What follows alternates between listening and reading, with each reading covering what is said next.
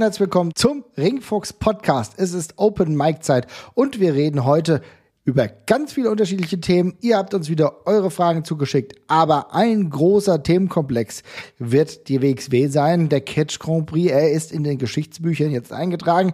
Aber zunächst, ich bin der Marvin und wer an meiner Seite? Der Jasper. Hallo. Hallo, hallo.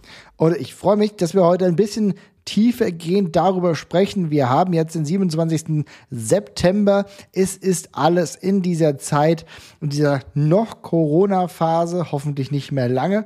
Es ist aber auch in einer Phase, in der viele Neuausrichtungen passieren, nicht nur in der Politik. Ich will heute nicht über die Wahlergebnisse sprechen, liebe Leute, seid äh, froh. Aber wir haben ja jetzt äh, gerade die Ringfuchs 100 Woche und dann lohnt sich ein ganz, ganz tiefergehender Blick auch zu dem, was uns immer wieder täglich umtreibt, unter anderem einfach die WXW. Wir reden über Westside Extreme Wrestling und die hatten jetzt den Catch Grand Prix. Jesper, du warst ja nicht vor Ort, ich war diesmal äh, mit Strigger alleine vor Ort. Äh, wie waren denn für dich so die Ergebnisse vom Lesen her? Ähm, ja, in Ordnung. Also ich habe tatsächlich, das ist ja alles sehr schnell jetzt eingedampft worden, sage ich mal. Ähm, auf kurze Zeit, also aus dem, aus dem ehemals sehr großen, langen Turnier ist ja dann jetzt dieses Blitzturnier geworden. Äh, und die Paarungen waren ja alle sehr knackig und, und, und schnittig. Das haben wir auch das letzte Mal schon besprochen, dass das alles auf der Karte echt cool aussah und, und Spaß gemacht hat. Äh, aber es hat, also es war jetzt auch nichts dabei, wo ich, wo, wo mich was hätte flashen können, um ganz mhm. ehrlich zu sein. Ich fand das cool äh, den das äh, Title-Match zwischen Al-Ani und Kara finde ich auch in Ordnung, aber Kara ist jetzt auch niemand, der bei mir irgendwie, äh, der mich jetzt brennen lässt, sage ich mal an der Stelle. Und das Turnier, ähm, den Catch Grand Prix, den finde ich vom Konzept her, fand ich den, oder sage ich mal, fand ich den cool. Mhm. Äh, aber es ist jetzt für mich auch noch nicht groß prestigeträchtig in, de, in dem Sinne. Äh, Gerade dadurch, dass das letzte Jahr eben auch so verwässert worden ist, haben wir ja noch keine ein, also wir haben jetzt wenn man es mal blöd ausdrücken will, haben wir noch keinen einzigen richtigen Durchgang davon erlebt von diesem Turnier. Und dementsprechend ist es für mich einfach nur eine Wrestling-Show gewesen. Ja. Also, so doof das klingt. Nee, aber. Natürlich, natürlich, natürlich eine geile Wrestling-Show, weil es ist wieder eine in der Pandemiezeit und das ist ja alleine schon ein Segen, dass das wieder da ist, aber es ist halt, jetzt kommt ohne große, ohne große Hypothek oder ohne große Fanfare davor für mich. Nee, ist, kann ich absolut nachvollziehen. Äh, müssen ja gleich nochmal über das Turnier oder den Turniermodus vielleicht nochmal expliziter mhm. sprechen. Aber genau, ich würde sagen, wir rollen das Feld mal von hinten auf. Und da muss man sagen, ich war sehr, sehr froh, persönlich für mich super, dass das Ganze nur an einem Tag stattgefunden hat. Das heißt für mich, ich konnte das komplett äh, mir anschauen. Ein Tag später, wie gesagt, die Wahlen, da bin ich beruflich unterwegs gewesen und war sehr froh, dass es am Samstag, dass ich mir das angucken konnte, hat natürlich dann auch seine Längen gehabt, nicht nur auf aufgrund der Anzahl der Matches, sondern auch, weil einige Matches, und da will ich gleich mal ein bisschen reingehen, äh, vielleicht auch zu lange waren. Also ähm, ich muss sagen, wir haben angefangen mit einem, also das war dann die Hauptshow, mit einem wunderbaren Match. Ex, äh, Axel Tischer, der gegen äh, Francesco Dulnik und äh, Tristan Archer gewonnen hat. Für mich gleich in der ersten Runde eines der absoluten Highlight-Matches. Hat mir sehr, sehr gut gefallen, sehr, sehr kurzweilig. Aber im Verlauf gab es dann ein paar Matches, von denen ich weiß, dass eher die Story im Vordergrund stand. Maggot gegen Robert Dreisker beispielsweise, was mich aber nicht so abgeholt hat. Äh, die Maggot-Matches litten für mich sowieso an dem Tag bisschen darunter, dass zwar sehr viel erzählt wurde, aber ich so vom rein wrestlerischen nicht so viel mitbekommen habe. Und ähm, wir haben es angesprochen, na klar, der Catch Grand Prix war dann unter speziellen Regeln, wurde erzählt, um dann ein Weiterkommen zu ermöglichen. Übrigens sehr, sehr schöne Geschichte zwischen Bobby Guns und Levaniel, die beiden, wo dann leider aber auch nur einer weiterkam ähm, aber die eine wunderbare Chemie haben, auch als Tag Team Partner, aber auch gleichzeitig in diesem immerwährenden Konflikt der beiden. Da hoffe ich, dass es äh, hinführend zur nächsten Großveranstaltung dann vielleicht auch ein Payoff gibt oder vielleicht ziehen sie es noch weiter, kann ich mir sehr, sehr gut vorstellen. Aber da ist auf alle Fälle ein bisschen was dabei. Es ist halt nur so, bei so einem Turnier muss man halt überlegen, überfordere ich die Leute mit viereinhalb Stunden, gerade auch in Anbetracht der Tatsache, dass ähm, das war ein 3G-Event, ist jetzt vielleicht ein kleiner Punkt, aber ich glaube, die Masken machen auch müde auf Dauer. Ja, finde ich, find ich, ja, total. Ich finde, das ist ein total, total, total valider Punkt. Also ich merke das bei allem, was ich mit Masken tue, äh, dass es einfach ein bisschen mehr schlaucht, so, ne? Es ist jetzt nicht so, dass Masken wie schlimm sind oder einem den Spaß daran völlig nehmen. Aber es ist halt schon ein dummes kleines Hindernis, was man die ganze Zeit in der Visage kleben hat, um es mal, um's mal blöd zu sagen. Und das hemmt halt ein bisschen. Man merkt es ja auch beim, beim Sprechen und beim Rufen und sowas. Das ist halt immer was anderes. Und ich finde das völlig verständlich und, und äh, legitim zu sagen, dass das in irgendeiner Form zumindest individuell die Stimmung ein bisschen trübt. Das geht mir auf jeden Fall genauso. Also ich kann das auch nicht komplett unbeschwert genießen. Für mich ist es ein total guter Kompromiss gerade. Also ja, genau. wenn ich mich entscheiden muss zwischen keinem Wrestling und halt mit Maske zum Wrestling gehen, dann werde ich das auf jeden Fall mit der Maske tun. Auf jeden Fall. Äh, aber wenn man mich dann gleichzeitig wieder fragt, äh, lieber wieder ohne, würde ich sagen, jo, auf jeden Fall. Also es ist, man, man merkt es schon. Und das ist bei allem ja auch so. Also ich merke es auch nach wie vor. Ich, gut, manch einer sagt ja, ich merke das gar nicht mehr. Wenn ich zwei Stunden Zug fahre, merke ich die Maske irgendwann auch. Also äh, ja. Es ist so. Und das ist ja auch gar nicht schlimm. Aber es ist halt ein Teil, bei dem man darüber nachdenken muss, wie man das einbaut. Ne? Und dann, wie gesagt, bei viereinhalb Stunden, ich habe, glaube ja, mehr, fünf, insgesamt fünf, fünfeinhalb Stunden einfach die Maske dauerhaft getragen. Ist kein Drama, ja. Aber du bist dann müde. Und am Ende war ich einfach müde. Und bei so einem normalen Event sind wir auch nach vier, viereinhalb Stunden irgendwann müde, allein wenn wir die ganze Zeit stehen. Aber es war ein bisschen schade, weil gerade am Ende äh, waren ein paar sehr, sehr gute Sachen, über die ich dann nachher noch sprechen will. Und dann hatte ich fast das Gefühl, scheiße, wir können das denen gar nicht zeigen, wie gut wir es finden. Ja, oder wir sind einfach zu fertig. Es ging mir nur so, vielleicht ging es anderen nicht so. Aber ähm, das wollte ich nur mal mit reinnehmen, weil ich glaube, in der Gesamtbetrachtung einer Show gehört auch dazu, wie kann ich Leute mit Masken äh, beanspruchen, überanspruchen, dass es da auch vielleicht bald einen Wechsel gibt. Da reden wir auch gleich noch drüber. Aber auch dazu ist es halt so, dass unnötig auch Dinge verlängert wurden. Beispielsweise, und das ist ein Ding, da muss ich leider mal ein bisschen kritischer reingehen, ist die Sache der Post-Match-Interviews. Ich kann damit überhaupt nichts anfangen und finde die echt unnötig und Quatsch. Also, das ist eine sinnvolle Sache gewesen in der Zeit, in der es keine Fans gab in der Halle, um dann die Stories weiterzutreiben. Aber für jeden, der in der Halle ist, ist es, glaube ich, eher störend und nervig, ähm, das ist schon bei Fußballern immer eine Scheißidee gewesen, äh, die, der, die nach dem äh, Match dann irgendwie noch abzufangen, fra Fragen zu fragen. Ich weiß, es ist beim Wrestling vielleicht ein bisschen anders, aber ehrlich gesagt nimmt es den Vibe raus und klaut uns fünf Minuten. Ja, es ist ähm, tatsächlich spannend, weil wir das ja eigentlich beide in den äh, bei den Corona-Shows total cool fanden. Weil da keine Fans dabei waren. Weil da keine Fans dabei waren, aber als wir das, also als ich, als wir bei der Show im in Oberhausen bei der, bei der, bei der letzten waren, nicht bei dieser jetzt, da ist es uns ja auch schon beiden aufgefallen, dass es in der Halle ein bisschen komisch ist, wenn man dann irgendwie Wrestler von der Seite anstarrt, während die Musik noch läuft und dann wird halt irgendwie erzählt, was man nicht hören kann und man kann nicht sehen, was da passiert. Teilweise, das ist, reißt dann halt schon raus und hat man nach dem Match eben noch so ein kleines Emotionslauf, wo man dann eben gerade gar nichts machen kann. Es ist so ein bisschen wie dieser Moment vor der Show, wenn sie immer noch mal kurz zu den Kommentatoren geben, wo man dann halt irgendwie so eine Minute oder, nein, eine Minute ist es nicht, aber eine halbe Minute im Raum steht und irgendwie die Musik donnert und äh, dann erzählen jetzt aber gerade die Kommentatoren eben ein bisschen was zum Intro der Show und dann, äh, ja, geht's dann irgendwann weiter. Da, da ist es nicht schlimm, wenn man weiß, dass es gleich vorbei ist, aber nach jedem Match ist es halt ein bisschen komisch. Und das ist genau der Punkt. Also wenn du es mal separat machst, dann ist es gar kein Drama. Aber so nach jedem Match finde ich es schwierig.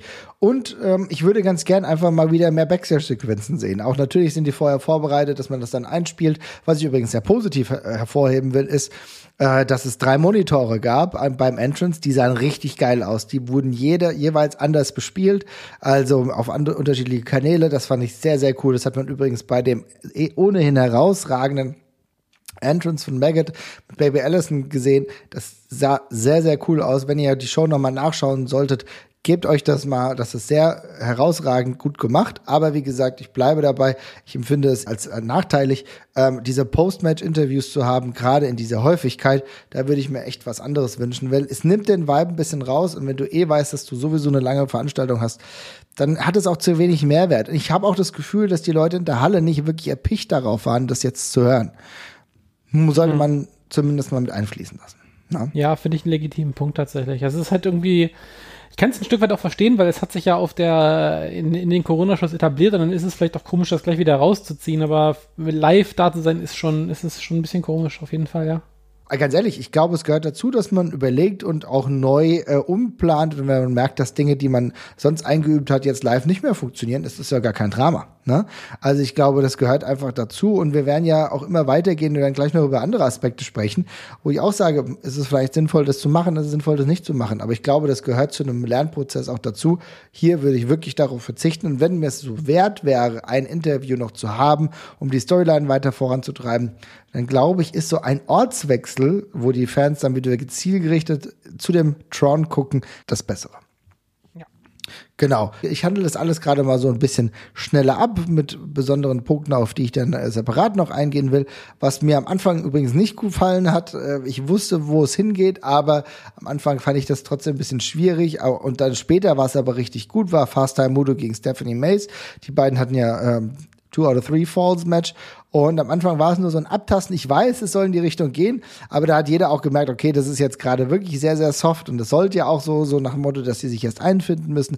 Die Story habe ich schon verstanden, aber äh, das hat eine Weile gedauert, bis man dann alle drin war. Aber als man dann drin war, hat es großen, großen Spaß gemacht und die harten Kicks, die beide dann auch wirklich dann mal ausgeteilt haben, sowohl Mudo als auch Mace, haben äh, das Match zu einem sehr unterhaltsamen gemacht und klar mit einem am Ende doch deutlichen Sieger mit Fast Time Mudo. Aber Stephanie Mace sah dann schon ganz gut aus. Kann ich auch mit der anfänglichen Schwächephase jedem empfehlen, der WXW Now hat, da mal reinzugucken, weil mir das Ende sehr, sehr gut und dann auch sehr glaubwürdig gefallen hat. Ne? Mhm. Kann ich äh, wirklich empfehlen. Über Maggot habe ich eben schon gesprochen. Super geiler Entrance mit Baby Allison funktioniert das gut. Hat im Ring relativ wenig, ja, wrestlerische Anteile hat für mich nicht geklickt an dem Abend. Ähm, das wird bestimmt mal wieder anders sein, aber da fand ich jetzt sowohl das Match gegen Dreisker als auch das Bobby Guns Match nicht so hundertprozentig cool. Aber man hat gemerkt, dass die Fraktion um Maggot mit Baby Allison und Heisenschmerz, Heisenberg, wirklich eine Force ist. Darüber werden wir gleich noch weitersprechen. Und dann das Halbfinalmatch Tischer gegen Fast Time Mudo. Das war ja dann unter Ambition Rules eine weitere große Empfehlung. Tischer gegen Fast Time Mudo hat mir sehr, sehr gut im Ambition-Style Wrestling gefallen. Die beiden, äh, Tischer, der ja auch schon viel Erfahrung im, äh, im Ambition-Style hat, konnte man da eh reinwerfen. Mudo war eh klar, dass das auch funktionieren würde. Die beiden haben zusammen sehr, sehr gut funktioniert. Ich habe echt das Gefühl, dass wir mit Mudo, und da will ich mal deine Perspektive sehen, auf jeden Fall jemanden haben, der kann wirklich bald noch weitere Schritte gehen. Ja, auf jeden Fall. Das haben wir auch oft schon oft genug gesagt, dass das wirklich ein äh, ein Rohdiamant ist oder schon roh ist, schon kommt ihm eigentlich schon gar nicht mehr. Tut ihm, tut, tut ihm schon fast ein bisschen Unrecht inzwischen, weil er ja auch schon echt weit ist. Ähm, ich glaube, das wird auf jeden Fall einer der Pfeiler äh, der kommenden Jahre. Der macht jetzt schon einen richtig guten Eindruck. Da sitzt auch viel. Ich finde auch der, die, die Charakterarbeit wird immer, wird immer deutlich bei, besser. Auch in einem, in einem beeindruckenden Tempo wird die besser. Äh, da kann ich mir eigentlich nicht vorstellen, dass es immer weiter nach oben geht. Mir ist ein bisschen sauer aufgestoßen, dass er jetzt innerhalb von zwei Shows quasi in Oberhausen zweimal gegen Axel Tischer verloren hat. Ähm, aber ansonsten, ähm, ja, weiß ich nicht, ich kann mir ehrlich gesagt, also außer Verletzungen, von denen wir jetzt mal hoffen, dass sie nicht passieren, wenig wünschen, äh, wenig vorstellen, was die, was die, was den ausbremsen sollte gerade. Mhm. Sehe ich genauso. Ich kann mir auch nicht vorstellen, dass da sonderlich viel Negatives passiert. Der ist auf jeden Fall, trotz der Tatsache, dass er erneut gegen Tischer verloren hat, auf einem Aufwärtstrend grundsätzlich, aber lass uns mal bei Tischer bleiben. Der hat durchaus, auch wenn er der arrivierteste von allen Wrestlern wahrscheinlich, die an, auf der Card waren, ist, äh, muss man sagen, für gemischte Reaktionen gesorgt. Natürlich viele Jubler, aber es gibt durchaus Fraktionen, die mit Tischer nicht so viel anfangen können. Und das fand ich durchaus interessant. Also es gab gemischte Reaktionen, nicht nur dann bei seinem Turniersieg, sondern auch dort schon. Und ich glaube, es wird interessant sein zu sehen, wie das weitergeht, denn die Anti-Tischer-Fraktion, die es ja damals schon mal gab, vor längerer, mhm. längerer Zeit, mal gucken, ob die äh, sich komplett ausräumen lässt. Aber sorgt zumindest dafür, dass man ähm, darüber nachdenken muss, Jasper.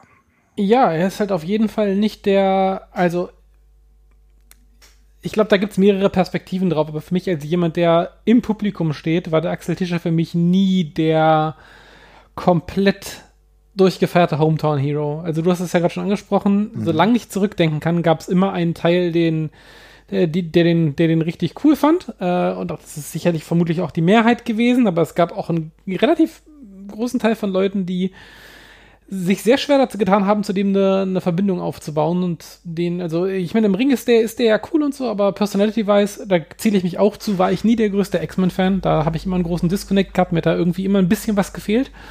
Äh, und das ist eine subjektive Empfindung natürlich. Das ist gar keine Kritik jetzt per se, aber ich habe da einfach keinen Connect gehabt und ich glaube, den Problem, das Problem hatten, den Problem hat das Problem hatten ziemlich viele.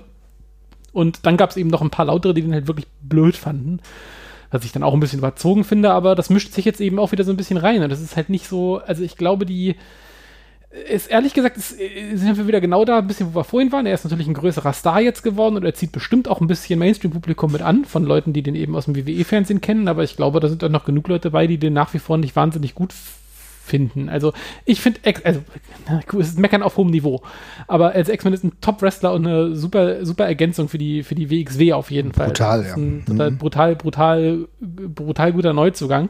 Ähm, und gleichzeitig haben, glaube ich, äh, die alten Kritiker sehen sich vermutlich darin bestätigt, dass er jetzt eben gleich gewinnt und gewinnt. Und das ist genau der Punkt. Ich glaube, das ist ein ganz, ganz richtig, wichtiger Punkt, denn er gewinnt halt viel. Und er gewinnt zum zweiten Mal gegen Fast Mudo, der sich in dieser äh, Pandemiephase auch erstmal einen Namen machen musste und von dem man schon gedacht hätte, okay, vielleicht könnte er sogar das Ambition Rules Match gegen Axel Tischer gewinnen. Hat er jetzt nicht.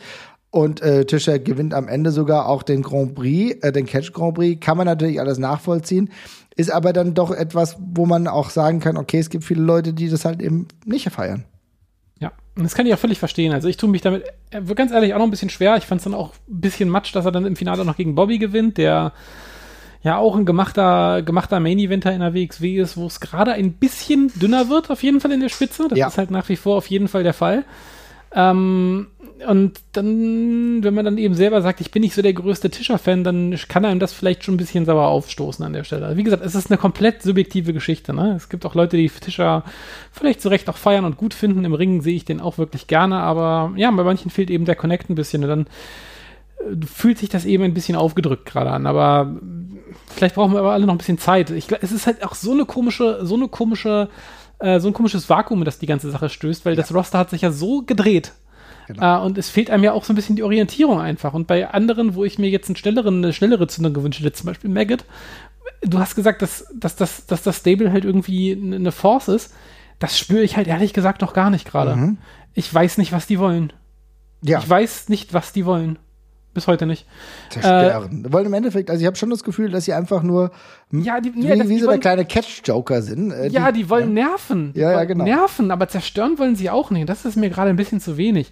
Also da hätte ich gerne noch ein bisschen, ein bisschen mehr Gradlinigkeit gerade irgendwie drin, aber ich war jetzt bei der Show nicht dabei. Vielleicht hast du da auch noch einen anderen, anderen Eindruck gewonnen jetzt davon. Also ich fand es nur bei dem, ich habe es nur durch die, durch die, durch die Segmente und durch die, äh, durch die letzten äh, Shotguns und dergleichen. Ich habe es nicht ganz geschnallt, wo es hingeht, um ehrlich zu sein.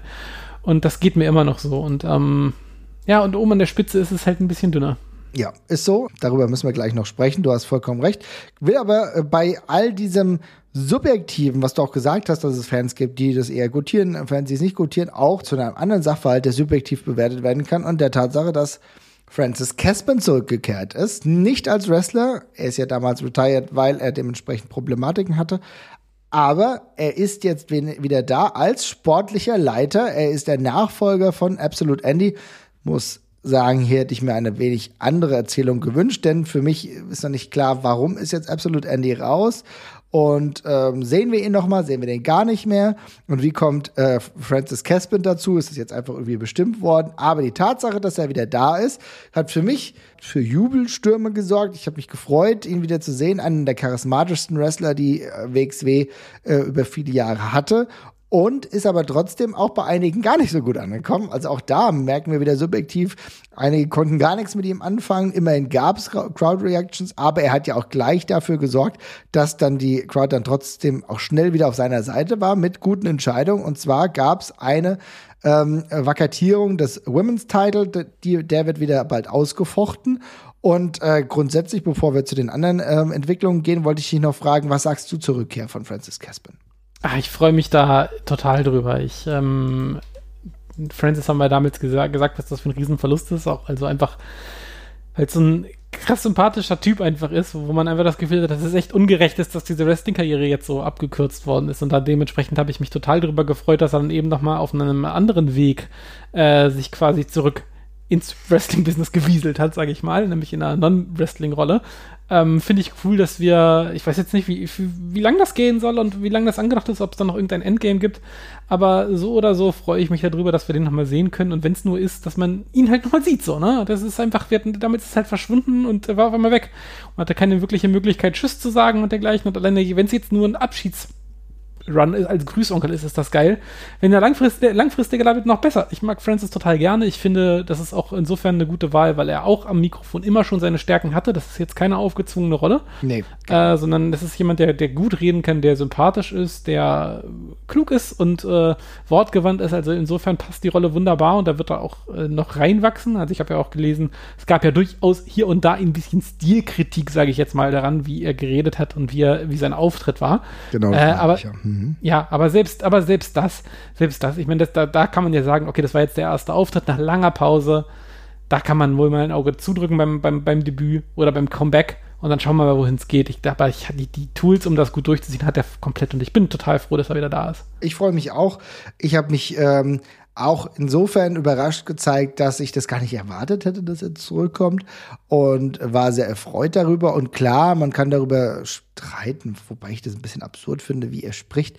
Ja, er hat einen eigenen Sprachstil, er nutzt ein paar Anglizismen, er ist hyped und das war cool. Also mir gefällt es und das ist genau auch das, was ja auch Leute ja, vielleicht mal manchmal anstößt und wo sie dann darüber eine Meinung haben, aber genau das muss er ja dann auch liefern. Bevor es langweilig wird, ist es viel besser. Er hat gleich seinen eigenen Stil und man merkt natürlich schon die Jacobi, die frühere Jacobi-Promoschule. Das merkst du schon im Ansatz, ja. Und er sah mega smooth aus, trotzdem sportlich, coole äh, Schuhe angehabt. Also er hat einen neuen Look, hat einen, äh, hat einen sehr sehr coolen und passenden Look und modernen Look, der auch der WXW auf jeden Fall nicht schadet. Also ich finde es sehr, sehr stimmig. Natürlich muss er da noch weiter reinwachsen und es wird kein One-Timer-Ding sein. Ich glaube, er wird die, der sportliche Leiter für eine weitergehende Zeit und ich freue mich darauf und er macht ja auch genau die richtigen Sachen. Es ist so, dass der Women's Title vakatiert wurde und dann gab es die Championship Lottery für den Shotgun Title und dann haben wir Vincent Heisenberg gegen Norman Harras gesehen, zwei Wrestler, die beide in der letzten Zeit der WXW ja schon ihren Weg immer weiter gefunden haben und Heisenberg über den wir eben schon gesprochen haben, mit, auch mit Hilfe von Baby Allison, gewinnt Heisenberg diesen Titel. Ein ganz schöner Watz geworden, muss ich sagen. Heisenberg bestimmt noch mal 10 Kilo draufgepackt, ist jetzt das Ungeheuer aus Hamburg oder das Monster aus Hamburg. Für mich wäre das auf jeden Fall das Seeungeheuer oder was weiß ich, das, äh, das Monster aus der Nordsee. Also der stellt was Der Kraken. Der Kraken, oh, geil. Der, der, der, Catch-Kraken, ja. Der Catch-Kraken aus der Alster. Also ich hätte auf jeden Fall große Lust darauf. Für mich gibt es voll viel her. Der arme Norman, Norman hat mir leid getan, dass er wirklich viel einstecken musste. Könnte mir aber auch echt gut vorstellen, dass die beiden vielleicht nochmal ein Match haben, aber ich glaube, da geht's fast eher Richtung Heisenberg versus unseren guten Freund Robert Dreisker, dass die beiden um den Shotgun-Titel vielleicht äh, bei der Dezember-Show antreten. Ein richtiger Hoss-Fight, hätte ich richtig Bock drauf. Also äh, guck dir Heisenberg mal an, der macht mir gerade sehr, sehr viel Spaß. Ja, da bin ich auch sehr gespannt drauf tatsächlich. Also da bin ich auch froh, dass man jetzt einfach mal gezündet hat tatsächlich äh, und bin gespannt, wie es da weitergeht. Und das ist tatsächlich auch so ein Sieg der dieser ganzen Gruppierung, glaube ich, ganz gut, ja. weil ja, da sie holen halt zumindest mal was dran. Genau, jetzt was Zählbares. Jetzt ist endlich das erste Gold da. Weiß nicht, ob Maggot damit Probleme hat, dass er es nicht ist, aber das tut der Gruppierung auf jeden Fall gut. Und dann hast du das Unified World Wrestling Title Match gehabt. Marius Al-Ani in einem absolut herausragenden Match gegen Cara Noir behält er den Titel. Ich war hin und weg und ich verstehe dein Sentiment, das du ja auch gesagt hast vorhin. Naja, Cara Noir ähm, holt mich jetzt erstmal nicht komplett von den Socken. Und bei Strigger, das äh, spoilere ich hier, ging es anfangs genauso. Er hat gesagt, ja, okay, mich nervt fast ein bisschen der Entrance und so. Habe jetzt nicht so wirklich viel Bock drauf. Aber sobald die beiden gerungen haben gegeneinander, war das Feuer unfassbar da. Das ist noch mal eine andere Kategorie gewesen. Wir haben Marius Alani in einer herausragenden Verfassung gesehen, der diesen Titel völlig zurechtträgt und Cara Noir wunderbarer Athlet. Ich freue mich, dass er da war. Die hatten ein wunderbares Match. Liebe Leute, wenn ihr die Chance habt, schaut da noch mal rein. Es lohnt sich auf alle Fälle. Ja, da bin ich auch sehr gespannt drauf. Kann ich nur dir sagen. Dementsprechend ein bisschen abgefallen ist dann das Match, über das wir eben schon gesprochen haben. Axel Tischer gegen Bobby Ganz. Es ist natürlich auch sehr, ich will mal meinen, ähm, ambitioniert. Am Ende einer fast vierstündigen Show oder viereinhalb, ich weiß nicht mehr ganz genau, äh, dann noch ein äh, Catch Grand Prix Rules Match zu haben, dass es dann in Runden geht. Es war nicht wirklich lang, mit 15 Minuten circa ging das dann doch vorbei, aber man hat deutlich gemerkt, so ein bisschen war die Puste aus. Und selbst bei Axel Tischer, der danach so ein bisschen die Promo verbaselt hat. Ja, das ist bitter. Aber gut. Ja, aber wie du schon sagst, das ist auf jeden Fall äh, ambitioniert. Also das ist ja, ist ja nicht das erste Mal, ne, dass dann so ein, so ein, so ein Title-Match dann, äh, oder nicht so ein, dass das große Turnierfinale fast so ein bisschen untergeht nach dem Kram, der danach war. Gerade bei so einer langen Show. Und auch wir Fans müssen uns ja auch wieder an lange Shows gewöhnen vor Ort. Das ist auch nicht so leicht zu pacen unbedingt. Aber ja, sei es drum, passiert. Also passiert ist jetzt auch überhaupt kein Drama. Also das macht die ganze Show nicht schlechter. Ähm, ich glaube, ich habe deutlich erläutert, welche Sachen mir gut gefallen haben. Also auf jeden Fall das erste Rundenmatch Tischer, Francisco, ähm, Dulnik und Archer war wunderbar. Dann Mudo gegen Mace kann man sich, wie gesagt, gerade am Ende des Teils auch richtig gut angucken. Wir haben gesehen, Tischer gegen Mudo, Ambition Rules, richtig cool. Und dann das World Title Match, ebenfalls Al-Ani Karanoir. Allein das sind große Empfehlungen die allerdings vor einem nicht so großen Publikum stattgefunden haben. Und jetzt kommen wir dazu, was äh, du ja vorhin schon angesprochen hast, denn es waren nicht wie beim letzten Mal 550, sondern ich würde behaupten 350 Leute. Jetzt mhm. ist es natürlich so, dass man sagen kann, wir sind die WXW gewohnt in langen, langen Zeiten, wo 350 eine absolute Erfolgszahl waren. Ja. Wir kommen aber natürlich wenn wir die Pandemie ausklammern, aus Events, wo gerade bei Karat sogar die 1000 geknackt wurden. Und wir sehen, und wir haben in der letzten Folge in unserem Zwischenruf ja ganz kurz darüber gesprochen, wie beispielsweise bei Luisa, die nicht mehr dem Wrestling anheimgefallen ist zuletzt und äh, andere Dinge mittlerweile gut findet und äh, den Fokus halt weggelegt hat. Und ich glaube oder ich befürchte, dass das kein Einzelfall ist, Jesper. Was siehst du? Siehst du das ähnlich? Bin ich dazu dramatisch? Denn ich habe das Gefühl, dass irgendwie Maßnahmen ergriffen werden müssen. Denn ehrlich gesagt glaube ich, dass ein bisschen Wrestling in Deutschland generell auf 2012 zurückfällt. Ja, das könnte man vielleicht so sehen. Ich habe allerdings einen Punkt, der, wo ich sagen würde, dass da trifft es mich schon ein bisschen weniger hart. Man muss sich ja mal den Rest von den Sachen angucken, die in Deutschland passieren. Also auch beim Fußball oder sowas oder auch ja. Konzerte. Wir sind nirgendwo annähernd bei der erlaubten Auslastung in den meisten Fällen. Es gibt ein paar Ausreißer, aber wenn du mal in eine zweite Fußball-Bundesliga oder sowas guckst, die verkaufen größtenteils alle massig unter, unter Schnitt. Also auch was sie dürften, da sind sie alle noch nicht wieder da. Und ich habe das Gefühl, ja, wir sind jetzt wieder da, es ist wieder offen. Aber was auf jeden Fall verloren gegangen ist, ist dieser, mm, und das betrifft nicht nur Wrestling, das ist, betrifft bei fast allem, was Events angeht, äh, auch was abends weggehen angeht. Ja, ja. Leute sind auch lethargisch geworden, ein Stück weit. Das ist dieser, diese Angst, was zu verpassen. Ich glaube, das fehlt einfach noch ein bisschen. Diese Vorfreude, die Angst, was zu verpassen. Ich war total happy, als wir jetzt die erste Show in, ähm, in, in Oberhausen wieder mitgemacht haben. Ich muss jetzt aber ganz ehrlich sagen, auch wenn ich die Cut total cool fand, bei der zweiten, wenn ich es für mich von der Anfahrt her okay wäre, hätte ich die mitgenommen, aber so war es mir einfach zu anstrengend und ich bin jetzt nicht danach gestorben, so, ne? Und jetzt, jetzt langsam habe ich aber schon wieder Bock, also die, Dezember, im Dezember nehme ich bestimmt mit, aber ich glaube, das wird erstmal ein bisschen sparsamer dosiert werden, auch von Leuten. Also das ist der, das ist die eine Seite. Ich glaube, man muss sich auch wieder daran gewöhnen, dass sowas stattfindet und es steht in sehr harter Konkurrenz zu allen anderen Sachen, die gerade wieder aufgemacht haben. Und ich glaube nicht, dass Leute gerade so oft in der Woche weggehen oder so oft im Monat weggehen, wie sie das vor der Pandemie getan haben. Okay, das heißt also, dass du sagst, ja, die Situation ist anders, ist aber halt auch einfach nicht zu vergleichen mit, sag ich mal, 2012. Genau, das ist, das ist die mhm. eine Seite. Das ist die eine Seite. Ich sage, mhm. also, und ich sage ex explizit nicht, dass das der alleinige Grund ist, aber ich könnte mir vorstellen, dass es schon einen Teil von Fans gibt, die einfach wiederkommen, wenn sie sich dran gewöhnt haben, wenn man keine Masken mehr braucht und wenn die auch gemerkt haben. Darüber müssen wir auch gleich noch sprechen. Das ist ja ein separater Punkt. Genau, das ist ein, separat, ja. genau, ein separater Punkt. Aber ich glaube, es ist ein Gewöhnungseffekt und dann nimmt das auch wieder von sich aus Fahrt auf, das Weggehen. Dann wird es auch wieder unschick sein, am Wochenende zu Hause zu bleiben. Und das wird sich auch wieder etablieren. Der andere Punkt, den du angesprochen hast, es ist, glaube ich, ein Stück weit auf jeden Fall so, ähm, dass man ein Stück, ja, zurückgeworfen ist. Vielleicht ist, ist es ja ein Zyklus, den die WXW jedes Mal wieder durchmacht. Mit dem Abgraben von Leuten, die bereits da sind, und dann wird sich erneuert und dann äh, wird es wieder besser und dann wird mhm. man wieder eine Hautschicht ab und dann wächst wieder was nach.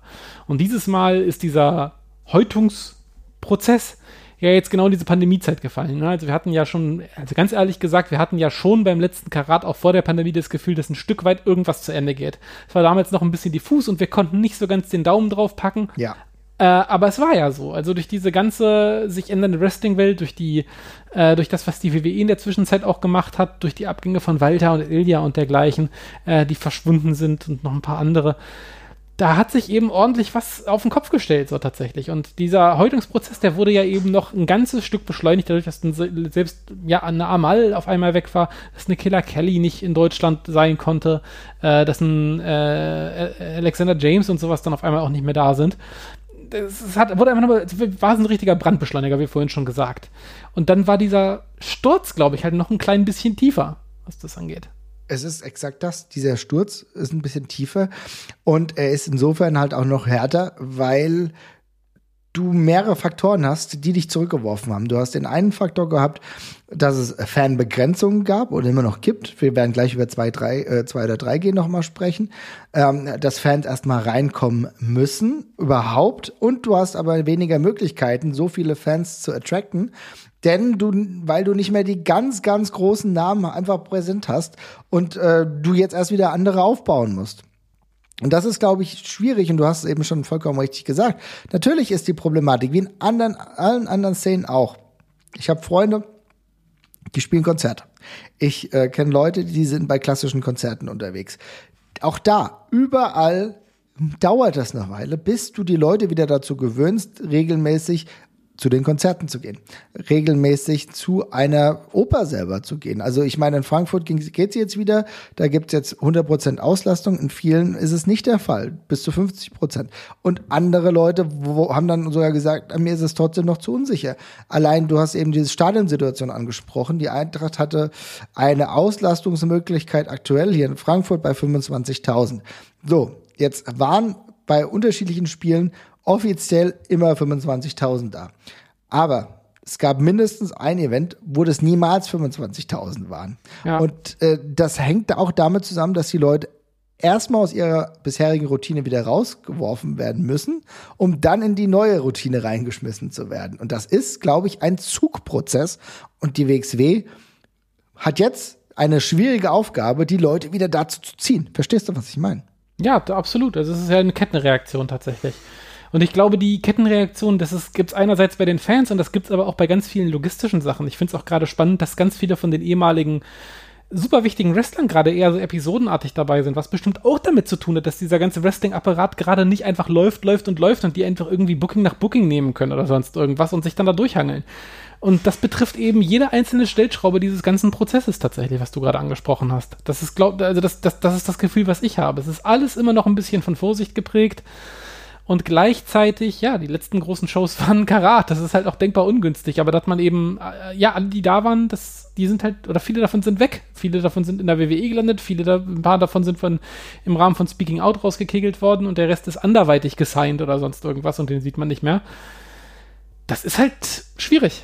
Es ist schwierig, was du sagst. Es ist ein Problem und eine mögliche Lösung könnte sein, dass wir zumindest ein authentisches Erlebnis wieder dargeboten bekommen, und zwar im Falle einer 2G-Lösung, die beispielsweise jetzt in Frankfurt an den Start gebracht werden soll. Ich weiß, die Batsch Cup macht für andere Veranstaltungen jetzt ebenfalls schon 2G und das heißt, am 13. November wäre es so, dass die, wenn die WXW in Frankfurt ist, dass dann eine komplette Auslastung stattfindet, ohne Maske, Uiuiui. Aber halt nur Geimpfte und Genesene. Jesper, denkst du, dass das dazu beitragen kann, dass ein Wrestling-Erlebnis unbeschwerter wird und dann vielleicht so dieses normale Gefühl wieder ähm, zutage tritt? Oder glaubst du eher, es hat eine vielleicht sogar nachteilige Auswirkung, weil halt durch 2G nicht so viel potenzielle Leute dazukommen könnten wie mit 3G? Also aus persönlicher Sicht, also wenn ich jetzt äh, nur aus, aus meiner persönlichen Sicht spreche, dann wäre es für mich einfach nur Vorteil. Ich bin geimpft, ich habe mich sofort impfen lassen, als es ging. Äh, und für mich ist eine Show ohne Maske tatsächlich erstmal ein positiver Punkt tatsächlich. Und ich hätte auch tatsächlich gerade äh, nicht so wahnsinnige Bauchschmerzen damit aus irgendwelchen, aus irgendwelchen, also aus Gründen der Unversehrtheit darauf zu verzichten, also das, das wahrzunehmen. Also da würde ich mich total drüber freuen. Was du ansprichst, ist halt ein wichtiger Punkt. Der Benefit, den man dadurch hat, wiegt das die Leute auf, die vielleicht dann wegbleiben. Das soll es ja tatsächlich auch noch geben. Die sagen, ich habe da keinen Bock drauf, ich bin nicht geimpft, ich mache das nicht. Ja.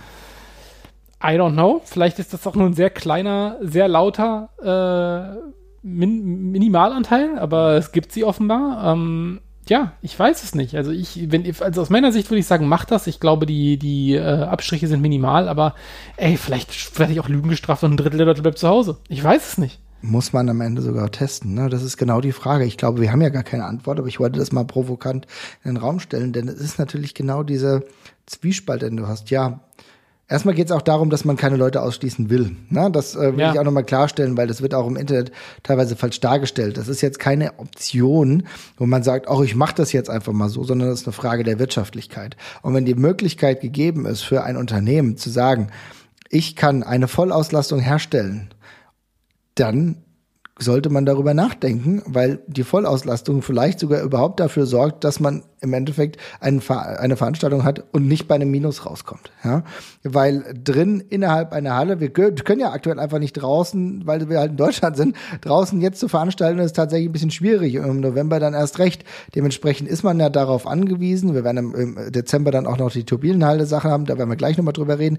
Aber im Endeffekt musst du ja auch wieder versuchen, dass es in die normale Richtung geht. Und außerdem ist es auch so, dass mittlerweile oder spätestens bis dahin locker 70 Prozent der Gesamtbevölkerung auch geimpft sind.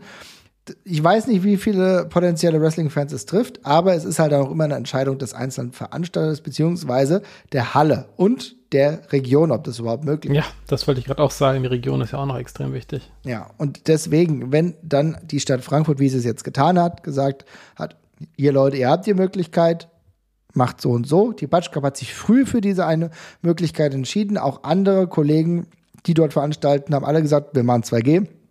Wir kriegen den Laden voll und wir freuen uns, dass die Leute wieder sogar ohne Maske unterwegs sein dürfen.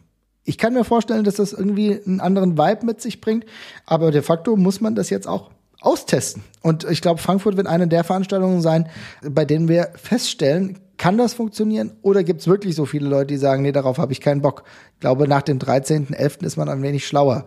Aber ja. ich bin mal optimistisch und sage, es könnte der nächste Schritt zur Normalität sein. Ja, dem würde ich mich auch anschließen tatsächlich. Also ich, wie gesagt, ich kann es mir nicht vorstellen, vielleicht straft man uns ja Lügen, aber ich bin tatsächlich auch sehr auf den Test gespannt. So, und jetzt muss ich aber trotzdem noch was Negatives reinbringen, wenn wir jetzt schon die ganze Zeit dabei sind. Wir haben jetzt den Corona-Aspekt jetzt rausgebracht, der ja, wie gesagt, auch nur zum Teil von der WXW wirklich beeinflusst werden kann. Ein anderer Aspekt ist, und ich weiß, ist ebenfalls nicht leicht zu beeinflussen, beziehungsweise weiß ich nicht, ob er überhaupt zu beeinflussen ist, aufgrund der wie auch immer, nebulös gearteten Partnerschaft mit der WWE ist es der WXW, zumindest so wie wir das jetzt gerade sehen oder wie sich das beispielsweise auf dem YouTube-Kanal darstellt, halt nicht ohne weiteres möglich, neue Fangruppen an Land zu ziehen. Und am Ende, ich weiß, es ist die alte Leier, aber wie sind Fans wie Luisa, wie sind viele andere Fans auf das Produkt aufmerksam geworden durch YouTube? Und ich habe immer noch das Gefühl, dass es funktioniert wenn die WXW eh auf einem Hoch ist, wie sie es bei den letzten großen Veranstaltungen 2020 der Fall war, dass man da durchfloat und allein diesen Hype einfach hat. Fakt ist aber, es gibt momentan keinen Hype. Und die Frage ist, wie kann ein Hype überhaupt kreiert werden? Und einen Hype zu kreieren, ohne frei verfügbare Möglichkeiten zu haben, ist ein Ding, bei dem ich tatsächlich gedanklich an meine Grenzen stoße. Und ich weiß nicht, ob es überhaupt Möglichkeiten für die WXW gibt, aber bin ich da zu streng oder siehst du das ähnlich? Denn du musst doch freie Verfügbarkeiten schaffen, um irgendwie Ansätze zu schaffen, um irgendwie Momente, Memes zu kreieren, damit Leute wieder geil drauf werden, auch hinzugehen. Oder erstmal bin ich da, bin ich da zu verkrustet in meinen Gedanken. Mm, ich stimme dir auf jeden Fall in dem, in dem Teil zu, dass eine größere kostenlose oder frei zugängliche Präsenz, äh, die keine 10 Euro Bezahlschwelle hat, auf jeden Fall äh, total wichtig ist, so oder so. Ähm, dem schließe ich mich nach wie vor an. Ich glaube, das ist super wichtig. Das ist auch selbst für Leute wie mich wichtig, die äh, relativ lange Zeit im Jahr ein Vimeo-Abo haben und trotzdem äh, trägt mich so, tragen mich gute YouTube-Clips und eine freie Verfügbarkeit auf YouTube in Momenten, wo ich gerade einfach nur rumdaddele und einfach gerade nicht an die WXW denke, wieder zum Produkt hin zurück die ganze Zeit. Ne? Das ist mir, also ich mache ich mache jetzt gerade bewusst WXW Now auf und gucke das da. Ähm, aber tatsächlich äh, ist auch geil, wenn du einfach nur auf YouTube gerade unterwegs bist und siehst, oh, da kam gerade wieder irgendwas Neues raus, gucke ich mal rein und schon hast du eigentlich wieder Bock auf Catchen. Ähm, das, ist der ein, das ist die eine Wahrheit. Ich glaube, die andere ist, dass der WXW-Hype auch aus einem allgemeinen Independent Wrestling-Hype geboren worden ist, mhm. ähm, den man nur sehr bedingt ansteuern kann und auch wiederbeleben kann. Ich glaube, das Kind ist ein bisschen in den Brunnen gefallen gerade. Ich sehe das auch gerade nicht so schnell in England wieder hochkochen. Oh, lass uns da sein. gleich zu sprechen, weil komm, oder weil, dann gehe ich jetzt gerade da rein. Du hast vollkommen ja. recht. Ich gehe da jetzt rein. Sorry, wenn ich dich unterbreche. Nee, alles gut. Aber es ist natürlich eine Situation, die wir nicht vernachlässigen dürfen. Seien wir mal ehrlich. In England, von dem, was wir sehen, wird, kann immer wieder schnell was entstehen. Das haben wir immer wieder gemerkt. Aber Rev Pro ist die einzige größere Promotion, die jetzt langsam wieder anfängt, wieder einen Durchschlag zu haben die Talents haben mit Will Osprey, die ähm, andere Talents haben mit den Ex-Schadenfreuden-Mitglieder, die uns erfreuen.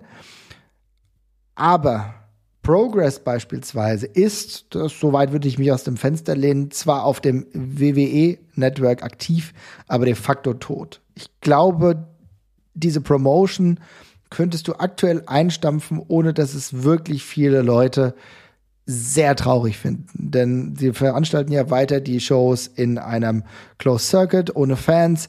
Ich glaube, es gibt keinen Hype mehr um diese Promotion. Und äh, das trägt auch dazu bei, dass es generell in Europa ähm, ein bisschen schwieriger ist, wieder Fuß zu fassen.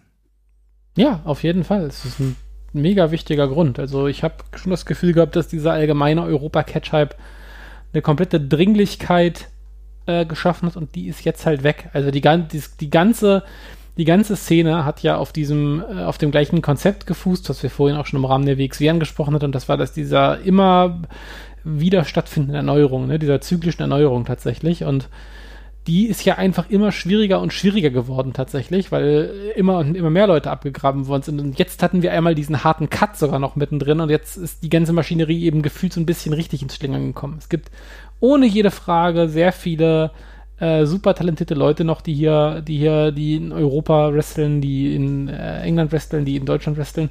Aber die Bezugspunkte für viele Leute sind weg, weg, auf einmal weg. Also es gibt keinen Walter mehr, es gibt keinen Dragunov mehr, es gibt gerade keinen. Keine Kelly mehr, keine Kelly mehr. Das ist auch. Keine Keller Kelly mehr, ja, das ist total heftig. Kein, kein Chris Brooks. Es gibt, äh, ja, ein Caranoir war jetzt mal wieder da, aber der fehlt sonst auch. Und diese ganze von dieser ganzen großen Schiene von vor drei, vier, fünf Jahren ist halt fast niemand mehr da. Entweder sie sind bei der WWE oder sie wurden durch Speaking Out rausgekegelt, was ja auch ein harter Schnitt dann nochmal war. Oder sie sind bei AEW oder sonst irgendwas, ja. Und ich glaube, ganz vielen Leuten, die also es, man kann jetzt nicht gerade nicht diese Nostalgie von den Leuten bedienen, die vor fünf Jahren da waren. Das hey. ist so ein bisschen der Punkt. Du mhm. kannst jetzt niemandem sagen, weißt du, nach 2018, als du im Karate warst, kennst du die noch alle? Und da fehlen jetzt halt schon so super viele gerade. Und das ist halt ein kleiner Knick. Also selbst ich tue mich damit manchmal schwer, weil das auch für mich viele neue Leute auf einmal sind. Ich bin schon relativ nah dran am Produkt, ne? Aber ich habe auch den Überblick über Europa beispielsweise komplett verloren. Also wenn ich mich, wenn mich, wenn mich jetzt jemand fragen würde, wen würdest, du gerne beim Karat sehen, sag mir mal, sag mir mal acht Gaststars. Da würde ich, glaube ich, relativ lange scramblen, um da Leute aufzuschreiben, wo ich jetzt sagen würde, die wären jetzt mega gut und auch realistisch. Und ich glaube, es ist einfach so ein kleiner Disconnect, den ganz viele Leute zur gesamten Szene haben, nicht unbedingt zur WXW. Mhm. Ähm, ja, und ich glaube, das muss man sich halt einfach ein Stück weit wieder aufbauen und zurückbauen und, und auch anders wieder aufbauen. Ja. Ja, und anders wieder aufbauen ist natürlich sehr interessant, weil ich glaube auch, was du gesagt hast, natürlich sehen sich viele nach älteren Namen, älteren Zeiten zurück, aber wir wissen, das ist auch beim Fußball unrealistisch, das ist in anderen Bereichen auch unrealistisch. Es wird nie wieder so sein, wie ja. es früher mal war. Es gibt immer was Neues und was Neues kann auch was besonders Geiles sein. Ja, und wir haben ja die Talents, das ist ja der große Vorteil. Und wenn wir darüber sprechen, wir gucken uns Großbritannien an, dann muss man ja sagen, dass die WXW, die, die Arbeit, die sie jetzt durch die Pandemie gemacht haben, extrem wertvoll war, weil jetzt cashen sie ja trotzdem langsam ein. Also mit Fast Time Mudo, über den wir eben gesprochen haben. Andere Wrestler, die auch zumindest schon ein Standing haben, wo du sagst, ah ja, cool, da freue ich mich auf den. Das sind halt noch nicht so viele wie äh, in den Hochzeiten, aber du hast ja etwas auf ein Fundament, auf dem du aufbauen kannst. Das fehlt, ehrlich gesagt, Progress ziemlich, ja. Und äh, das äh, geht auch bei anderen, es ist auch problematisch. Und viele sind halt auch noch härter getroffen worden, allein durch Speaking Out. Und dann der Weg wieder zurückzukommen, ist einfach nicht einfach. Ich glaube, es gibt die Möglichkeit, aber ich bleibe trotzdem dabei, sie berauben sich oder sind beraubt ähm, einer freien Möglichkeit, ähm, leichter mehr Fans zu erreichen. Und da ist für mich halt YouTube so ein großer Kanal. Dass das nicht stattfindet, dass du keine Möglichkeit hast, zumindest Clips die erste Stunde einer Show zu zeigen und dann der Rest würde dann im, bei WXW Now stattfinden. Beispielsweise wie das ja MLW in den USA äh, immer wieder macht, die erste Stunde dort oder andere Ligen machen das ja auch. Das könnte Leute heranziehen. Das ist halt einfach schwierig, äh, Leute an ein Produkt zu gewöhnen, an das sie gar keine freie Verfügbarkeit haben. Ja, das ist auf jeden Fall so. Und auch selbst, um es in den Leuten, die es und in den Bubbles von den Leuten, die es, die es, die es schon gucken, frisch zu halten. Also wenn ich halt dran denke, wie oft wir früher irgendwelche Shotgun-Clips ausgetauscht haben oder wie wir uns auch eine Stunde nach, danach schon über Shotgun Memes alle. haben. Memes, ja, und das ist alles jetzt halt ein bisschen schwieriger geworden. Es ist halt für viele Leute immer eine Bezahlschranke da. Es ist ein, blöde gesagt, auch ein, es klingt super faul, aber es ist einfach ein Akt auf Vimeo zu gehen. Ich kann ich muss halt Vimeo, kann ich auf der Playstation nicht mal so eben anmachen, das muss ich beim Browser ansteuern. Äh, ich muss es am Rechner auch anmachen. Ich bin da auch ständig wieder ausgelockt aus irgendwelchen Gründen. Ich treibe mich auch sonst auf dieser Plattform einfach nicht rum. Nee, nee, klar. Ne? Ich, hm. und, und, und, und, bei YouTube bin ich halt die ganze Zeit und da kriege ich halt sowas reingespült. Auf den sozialen Netzwerken bin ich auch, da kriege ich sowas tendenziell auch mal reingespült. Aber das scheint eben gerade nicht mehr zu gehen, leider. Und ähm, ja, das ist halt schade, weil es, man verliert es so ein bisschen im täglichen Leben aus den Augen, finde ich. Und das es geht so ein bisschen die Diskussionsmasse auch dadurch flöten. Aber ja, da muss man jetzt halt einen anderen Weg finden, wenn das nicht geht. Ich weiß nicht, welcher das sein soll, weil wie du schon gesagt hast, irgendeine Art von Öffentlichkeit braucht man. Ähm, und über die Events wird es jetzt gerade noch nicht gehen. Gibt es denn eine Möglichkeit, kannst du dir vorstellen, ich weiß nicht, ob das rechtlich möglich ist, aber dass man zumindest sagt, man hat ein alternatives Format, das gar keine In-Ring-Produkte zeigt.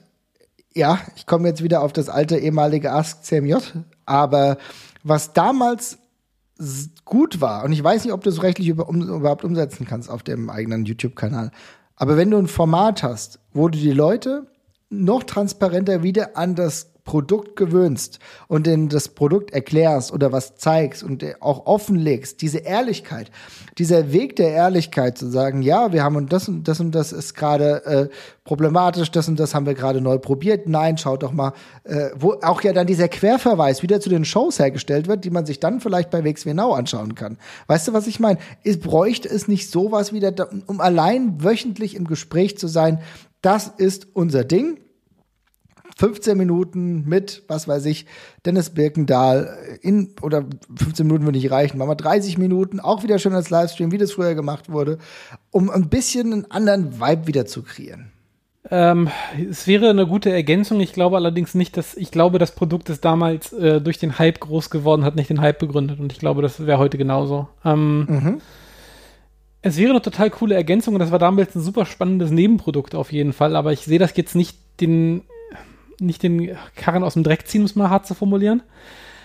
Ich glaube, dass es, eine, dass es eine Art von greifbarem Produkt von dem, was man wirklich macht, zum Kerngeschäft geben muss. Und das ist halt eine Wrestling-Show in irgendeiner Form. Mhm. Ähm, und dass sowas mit dazukommen kann, ist total gut. Also es, zu, zu viel kann es ja, kann's ja in, dieser, in dieser Bandbreite dann sowieso wenig geben. Aber ich glaube, das Wichtigste ist Kerngeschäft. Und das fehlt halt gerade. Mhm.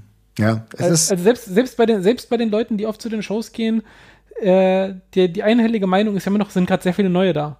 Ne? Also sehr viele neue Wrestler. Und das ist ja auch alles richtig, aber der Connect zu den Leuten fehlt halt teilweise noch. Wir haben es jetzt gehabt durch die Shotgun, durch die Shotgun-Sachen. Wir haben uns das ja wirklich sehr, sehr beherzt angeguckt, aber ich glaube, bei vielen fehlt da eben einfach noch ein bisschen was. Und diese ganze Schwellenannäherung an die Leute, die man halt früher hatte, dadurch, dass dann eben so eine Fackelübergabe in irgendeiner Form stattgefunden hat. Ja. Der, dieser Fackelübergabe wurden wir jetzt dieses Mal halt ein Stück weit beraubt, sage ich mal. Also blödes Beispiel, aber äh, Metehan war gerade fertig gebaut und da war er weg. Ja. So, ne? Und das, das ist halt nicht das einzige Beispiel. Und bei anderen fehlt der Abschied dann so ganz und auch der, der, auch der Abschied von Ilja war schon kurz. Es war auch schon ein, ein, kurzer Höhepunkt, auf dem er hier quasi war. Ähm, und dann, ja, dass dann Leute wie Thatcher und sowas auch weg sind. Also man hat halt ein Stück weit die Identität verloren. Das ist aber auch völlig normal. Das ist immer so gewesen mit der WXW. Das haben sie immer wieder aufgefangen.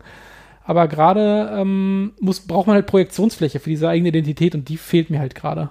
Mhm. Das kann ich nachvollziehen. Es ist natürlich aber auch gleich immer eine Frage einer möglicherweise neuen Identität. Ne? Wir haben jetzt beispielsweise sehr viele Sitzshows gehabt. Mal gucken, wie das mit 2G ist, ob das dann auch alles Sitzshows sind oder ob man dann auch, weil ich glaube, auch ein Publikum ist dann noch mehr dabei und noch enthusiastischer dabei, wenn es wieder Stehshows gibt. Ich weiß, ich bin jetzt auch schon 37, äh, es ist auch schön angenehm zu sitzen, aber vielleicht geht man da auch noch mal anders mit, vielleicht können es auch ein paar Prozent sein, vielleicht muss man da aber auch erstmal mit den 350 ähm, Fans, die man, glaube ich, relativ safe hat. Also ich würde schon sagen, dass 350 so genau das ist, worauf man Minimum fällt, wenn man in Oberhausen veranstaltet. Und ich glaube, das obere Maximum dürfte, wie wir jetzt gesehen haben bei der ersten Show nach Restart, wo wir uns ja auch alle tierisch gefreut haben. Und die Qualität dieser Show, die wir jetzt am Samstag beispielsweise hatten, die ist ja überhaupt gar nicht geringer als das erste, vielleicht sogar noch besser gewesen. Ähm, das sehen wir. Das, die Qualität ist ja grundsätzlich erstmal gleich bleiben. Und ich glaube, wir kann, also kann man sich momentan zwischen 350 und 600 Fans einpendeln, wenn alles optimal läuft. Und für mehr muss man wieder neue Mittel und neue Wege finden, um wieder mehr Leute ranzugewöhnen und vielleicht auch durch dieses regelmäßige Veranstalten, was ja jetzt auch wieder stattfindet. Ich glaube, es ist natürlich auch so, dass du durch eine Regelmäßigkeit auch noch mehr ähm, sich natürlich einspielen das hast. Verstehst du, was ich meine? Ja, das sehe ich auf jeden Fall auch so. Also ich meine, das ist ja auch ein bisschen das, was ich meinte, diese Traction, diese Reibung, die man hat von Leuten, die dann auch sagen, oh, jetzt gehe ich jedes Mal hin, das bürgert sich wieder ein, dass ich zum Wrestling gehe, ne? Also das muss man halt auch mal sagen. Es ist nicht unbedingt ein Vorteil, dass immer, also eine künstliche Verknappung ist auch immer was Gutes, aber zu sagen, okay, jetzt äh, ist unsicher, wann wir die nächste Show veranstalten können, äh, auch wichtiger Punkt wir haben auch ein bisschen den Glauben dran verloren, dass Veranstaltungen stattfinden. Nicht, weil die WX irgendwas falsch gemacht hat. Nee, die können ja gar nichts dafür. Aber ich ja. sitze hier immer noch auf acht Konzertkarten, die ich für verschiedene Sachen im letzten Jahr hatte, die nie stattgefunden haben. Und das geht ja vielen so. Und ich glaube, das muss auch erstmal wieder ankommen, dass man dann sagen kann, oh, dann, dann kann ich das fest einplanen und gehe dann da auch wieder hin. Aber du hast völlig recht, dadurch, dadurch entwickelt sich auch eine ganz wichtige Dynamik und die wird auch für viel Kontinuität sorgen, wenn die Leute eben merken, okay, ich kann jetzt wieder einmal im Monat von mir ist nach Oberhausen oder alle zwei Monate nach Oberhausen und dann mhm. sehe ich, da sehe ich da Catchen und ich verstehe das alles, was da passiert. Das wird auch was bezwecken, auf jeden Fall. Also das sind, das sind ja einmal diese, diese Sondereffekte, von denen ich vorhin schon gesprochen habe. Ein Stück weit muss man es, so doof es klingt, einfach aussitzen und glaube wieder stoisch anfangen zu machen. Das ist, glaube ja, ich, das Wichtigste. Das ist der Backbone, weil die Leute daran gewöhnt sind, dass Wrestling ist, dass Leute wieder gewohnt sind, zu Wrestling-Shows zu gehen. Und dadurch ergibt sich ja auch sehr viel von alleine. Muss man ja fairerweise auch sagen. Aber ja, da muss man aber auch erstmal hinkommen. Und ja. Ja, wir äh, sind ja auch bekannt dafür, dass wir hier verschiedene Szenarien diskutieren. Ja, und ja. ich glaube, am Ende ist es ja so, wenn ich dann über verschiedene neue Möglichkeiten, neue Showmöglichkeiten spreche, ist es ja das Ziel im Endeffekt nur, dass wir grundsätzlich für Wrestling in Deutschland wieder einen neuen Drive reinbekommen, weil wir wissen alle, wie schwierig es das aktuell ist, ähm, überhaupt wieder die, mehr Leute irgendwie überhaupt irgendwo hinzubekommen. Und ich würde mich ja sehr, sehr freuen, wenn wir dann schnellstmöglich wieder ein anderes Niveau erreichen. Aber du hast vollkommen recht. Ich glaube, diese Gewöhnung ist ganz, ganz essentiell. Und allein die Tatsache, wenn ich aber in den Schedule gerade gucke, dann sehe ich ja sogar Positives. Da sehe ich ja, dass allein im Jahr 2021, was gar nicht mehr so unfassbar lang ist, dass jetzt, ich müsste jetzt rechnen, aber mal locker neun Veranstaltungen noch am Start sind bei der WXW. Und das ich rede jetzt hier ab dem 27. September. Das heißt, also da ist echt fast an jedem Wochenende ein Busy was los. Und das ist ja geil, wenn das wirklich alles so stattfindet. Ich glaube, die ganze Osttour scheint ja schon ziemlich safe zu sein. Dann ist es ja eine richtig positive Angelegenheit. Und dann kommen wir dann auch wieder dazu. Übrigens ist dann auch WXW Now ähm, regelmäßiger auch mit aktuellem Content bespielt, was auch gut ist für die Leute, die es abonniert haben. Ja, und dann kommt man vielleicht wieder rein mit dem Fernziel zu sagen, ab dem 4.3.2022 ist das 16 Karat Gold, das ist der aktuelle Plan, in welcher Art und Weise auch immer. Und da muss es hingehen. Ich glaube, wir reden halt nur so viel darüber, weil wir auch wollen, dass es funktioniert, glaube ich.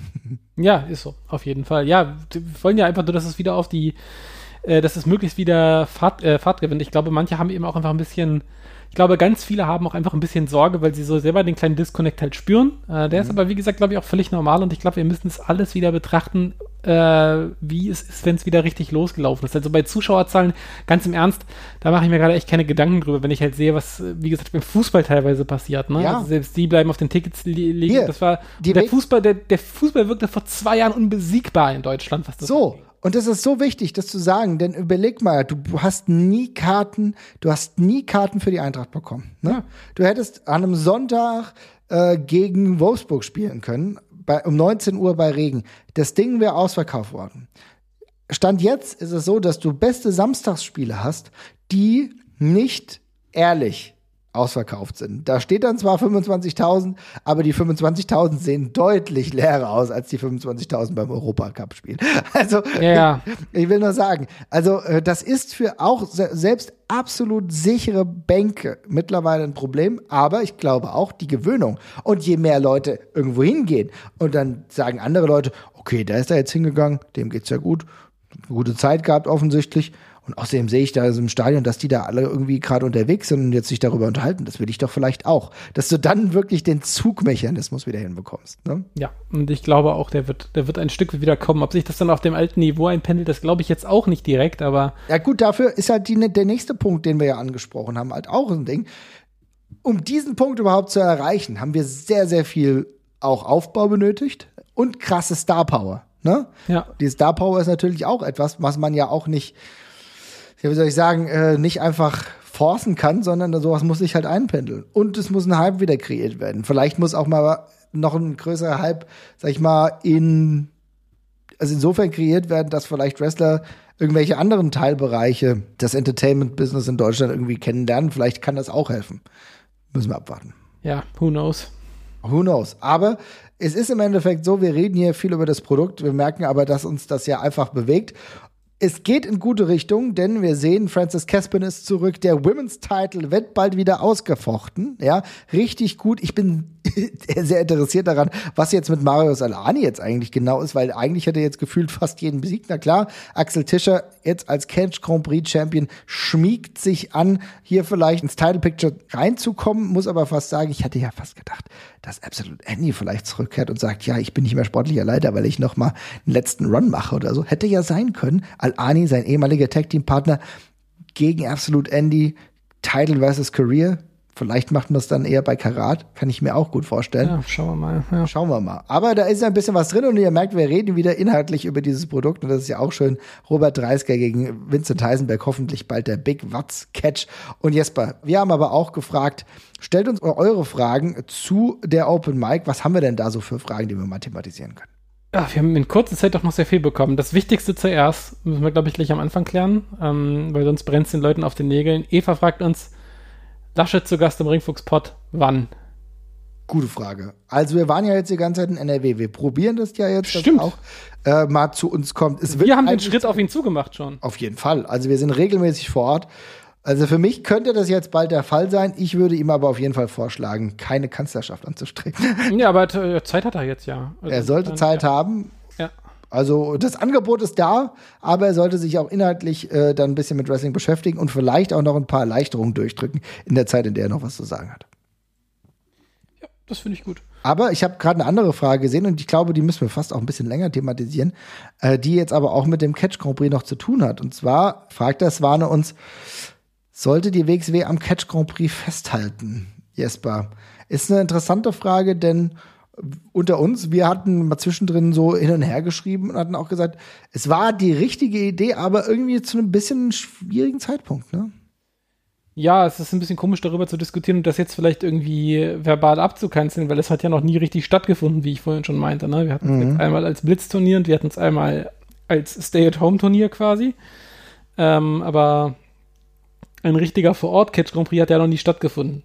Mhm. Insofern kann man jetzt ja auch nicht sagen, dass das Konzept in irgendeiner Form gescheitert sei. Gleichzeitig, ähm, gemessen daran, wie die Besucherzahlen so gerade im Moment sind, weiß ich nicht, ob ein Fünftagesturnier so der richtige Schritt ist oder ob, ob, man das jetzt so andenken würde. Kann mir vorstellen, dass es das jetzt gerade gar nicht in den Karten steht so.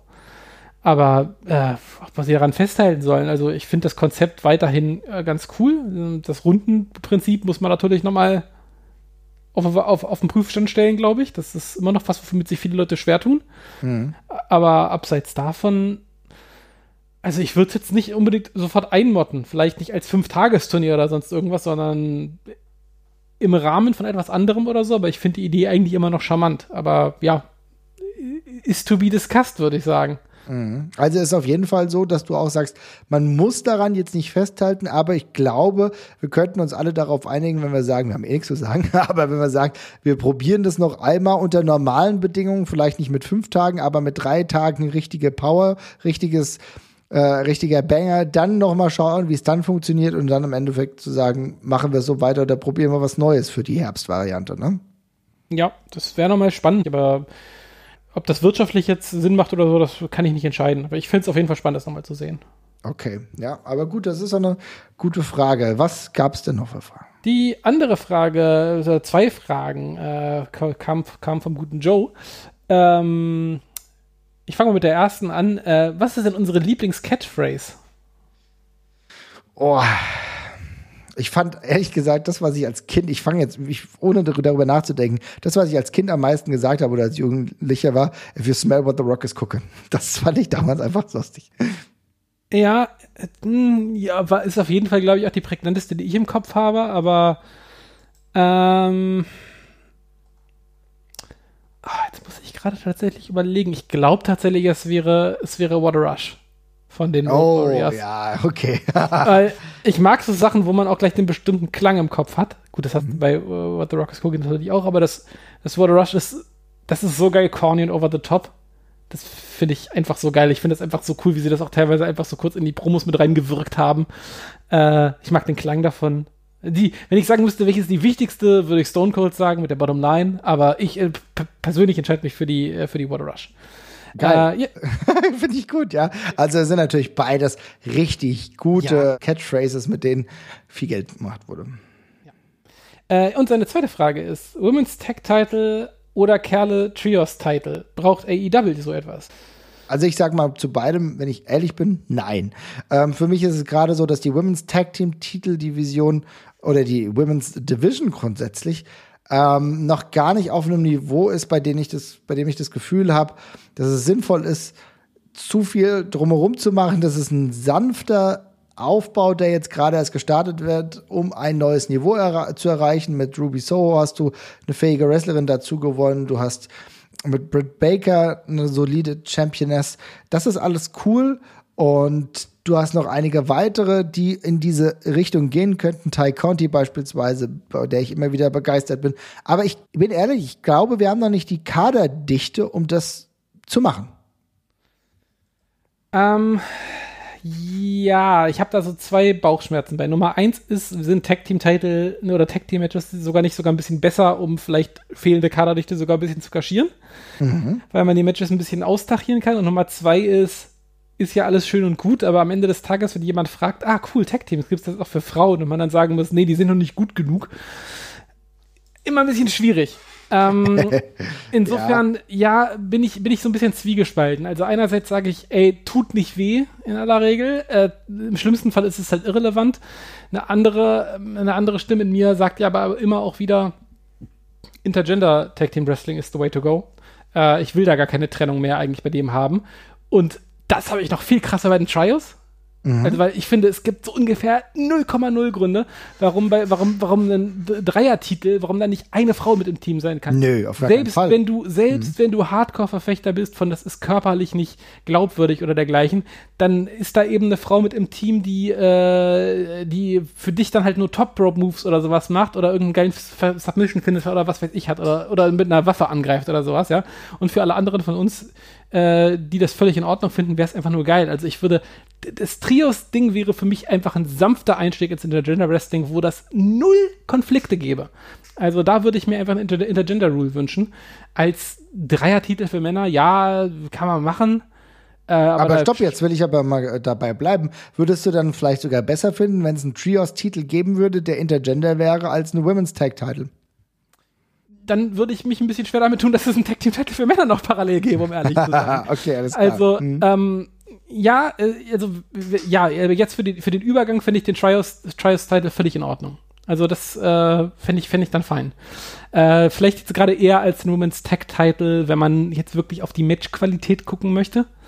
Äh, und es ist, glaube ich, auch ein bisschen kurzweiliger zu erzählen. Ein Tag Team Title braucht eine braucht gute spannende Erzählung, braucht gute funktionierende Teams.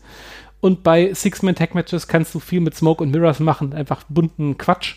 Äh, und da ist es vielleicht auch einfach mal lustig zu wissen, dass du ein so ein Match auf der Karte hast, wo es ein bisschen rund geht. Also ähm, tendenziell braucht AEW, finde ich, beides. Äh, also, also du, bist aber, du bist davon überzeugt, dass wirklich beide Tag-Team-Titel sogar benötigt werden, ja? Tendenziell finde ich es bescheuert, wenn es einen Männer-Tag-Team-Titel gibt und keinen Frauen-Tag-Team-Titel. Mhm, okay. Mhm. Okay, also, und, war, und was, sogar ein Trios-Titel-Match. Also, und sogar ein Trios-Titel, ja. Wird, wenn's, wenn man es mit Intergender macht, dann finde ich es gut. Ansonsten, nö. Ansonsten okay. brauche ich es nicht unbedingt. Okay, aber gut, dann haben wir das herausgearbeitet. Das heißt, also du beantwortest Joes Frage so, dann eher Women's Tag Title und bei Trios, darauf könnte man verzichten, hätte aber irgendwie einen interessanten Anklang, wenn das Intergender wäre. Ja, gerade gemessen daran, dass es bei AEW auch schon super viele Teams gibt, in die das angelegt ist. Ne? Also Best Friends und so, das ist ja schon eigentlich alles da. Dark Order. Dark Order. Gibt ja einige, aber ja. Okay. Was ist denn deine Meinung? Ja, also ehrlich gesagt, ich hatte es ja schon gesagt, ich, Women's Title, ich kann deine Begründung nachvollziehen. Ich weiß nicht, ob es. Ich bräuchte es aktuell einfach nicht. Also ich verstehe es, warum du das ganz gerne hättest. Ich muss aber sagen, dass ich halt einfach auch zu wenig klare Tag-Teams da gerade noch sehe. Da müsste sich mehr einarbeiten ich bräuchte es aktuell nicht. Ich bin im Trios-Ding, wäre ich sehr, sehr versucht, das aber wenn dann auch genauso zu halten, wie du es gesagt hast mit dem Intergender-Ding. Das wäre ich, wär ich ein mega geiler Zusatz. Also das würde ich sogar noch als geiler empfinden. Und es wäre auch ein unique Selling Point. Weil das wäre tatsächlich noch was, was du noch nie auf so einer großen Fläche irgendwo hättest. Na klar, der Women's Tag Team Title bräuchte man zur, ja, zur Gleichberechtigung natürlich auch. Aber ich finde eigentlich, dass so ein Trios-Ding sogar wirklich einen eigenen Charakter noch hätte für die Promotion. Ja, würde ich genauso unterstreichen. Okay. Die nächste Frage. Ähm, wir springen mal ganz kurz in die Aktualität quasi rein, mhm. aber nämlich auch zwei Fragen zu bekommen, weil es hat ja dieses Wochenende, das vergangene Wochenende, äh, WWE Extreme Rules stattgefunden. Äh, ich glaube, ein Pay-Per-View, zu dem man ohne jetzt irgendwie hämisch sein zu wollen, glaube ich, gar nicht so wahnsinnig viele Worte verlieren muss. Ich glaube, das wurde generell sehr unaufgeregt zur Kenntnis genommen von dem, was ich mitbekommen habe. Ja. Bis auf den Main Event, was bei diesem Pay-Per-View tatsächlich eine Tradition hat, nachdem schon äh, Seth Rollins gegen den Fiend aufgrund äh, Gewalt Gewalttätigkeit abgebrochen worden ist vor einiger Zeit, gab es dieses Mal äh, Roman Reigns gegen äh, den Demon alias Finn Balor äh, mit einem ich nenne es mal kreativen Ende, bei dem äh, Finn Baylor, also der Demon, eigentlich tot war, äh, dann aber die, das Entrance-Theme von ihm ertönte, also dieses, dieser Herzschlag, den man da schon kennt, und er dann quasi wiederbelebt worden ist. Also man muss sich das wirklich so vorstellen, dass er im Takt seines eigenen Herzschlags angefangen hat, wieder auf dem Boden zu zucken und so ein bisschen rumzu, rumzuwackeln, wie so ein Fisch an Land. Und dann kam die, das tiefe Einatmen und dann stand er wieder und dann kam zu der Musik quasi das große Comeback gegen Roman Reigns, bis der Demon auf den Seilen stand und die Seile gerissen sind und er runtergefallen ist und sich das Knie gehalten hat und daraufhin besiegt werden konnte, relativ easy. Ja, also ich bin ehrlich, ich fand das Element der Wiederbelebung nicht sonderlich dramatisch Wrestling ist irgendwie auch eine Erzählung, die nicht auf nur rationalen Beweggründen äh, stattfindet, dass man dann so ein Mittel wählt, um irgendwie diesen Charakter nochmal neu zu dimensionieren, finde ich in Ordnung. Ich muss ehrlich nur sagen, ich habe das Ende einfach nicht verstanden, warum dann das Top Rope kaputt gegangen ist. Das weiß ich nicht. Kannst du mir da eine Erhellung bieten? Denn das war genau der Ansatz, wo ich sagen muss, warum?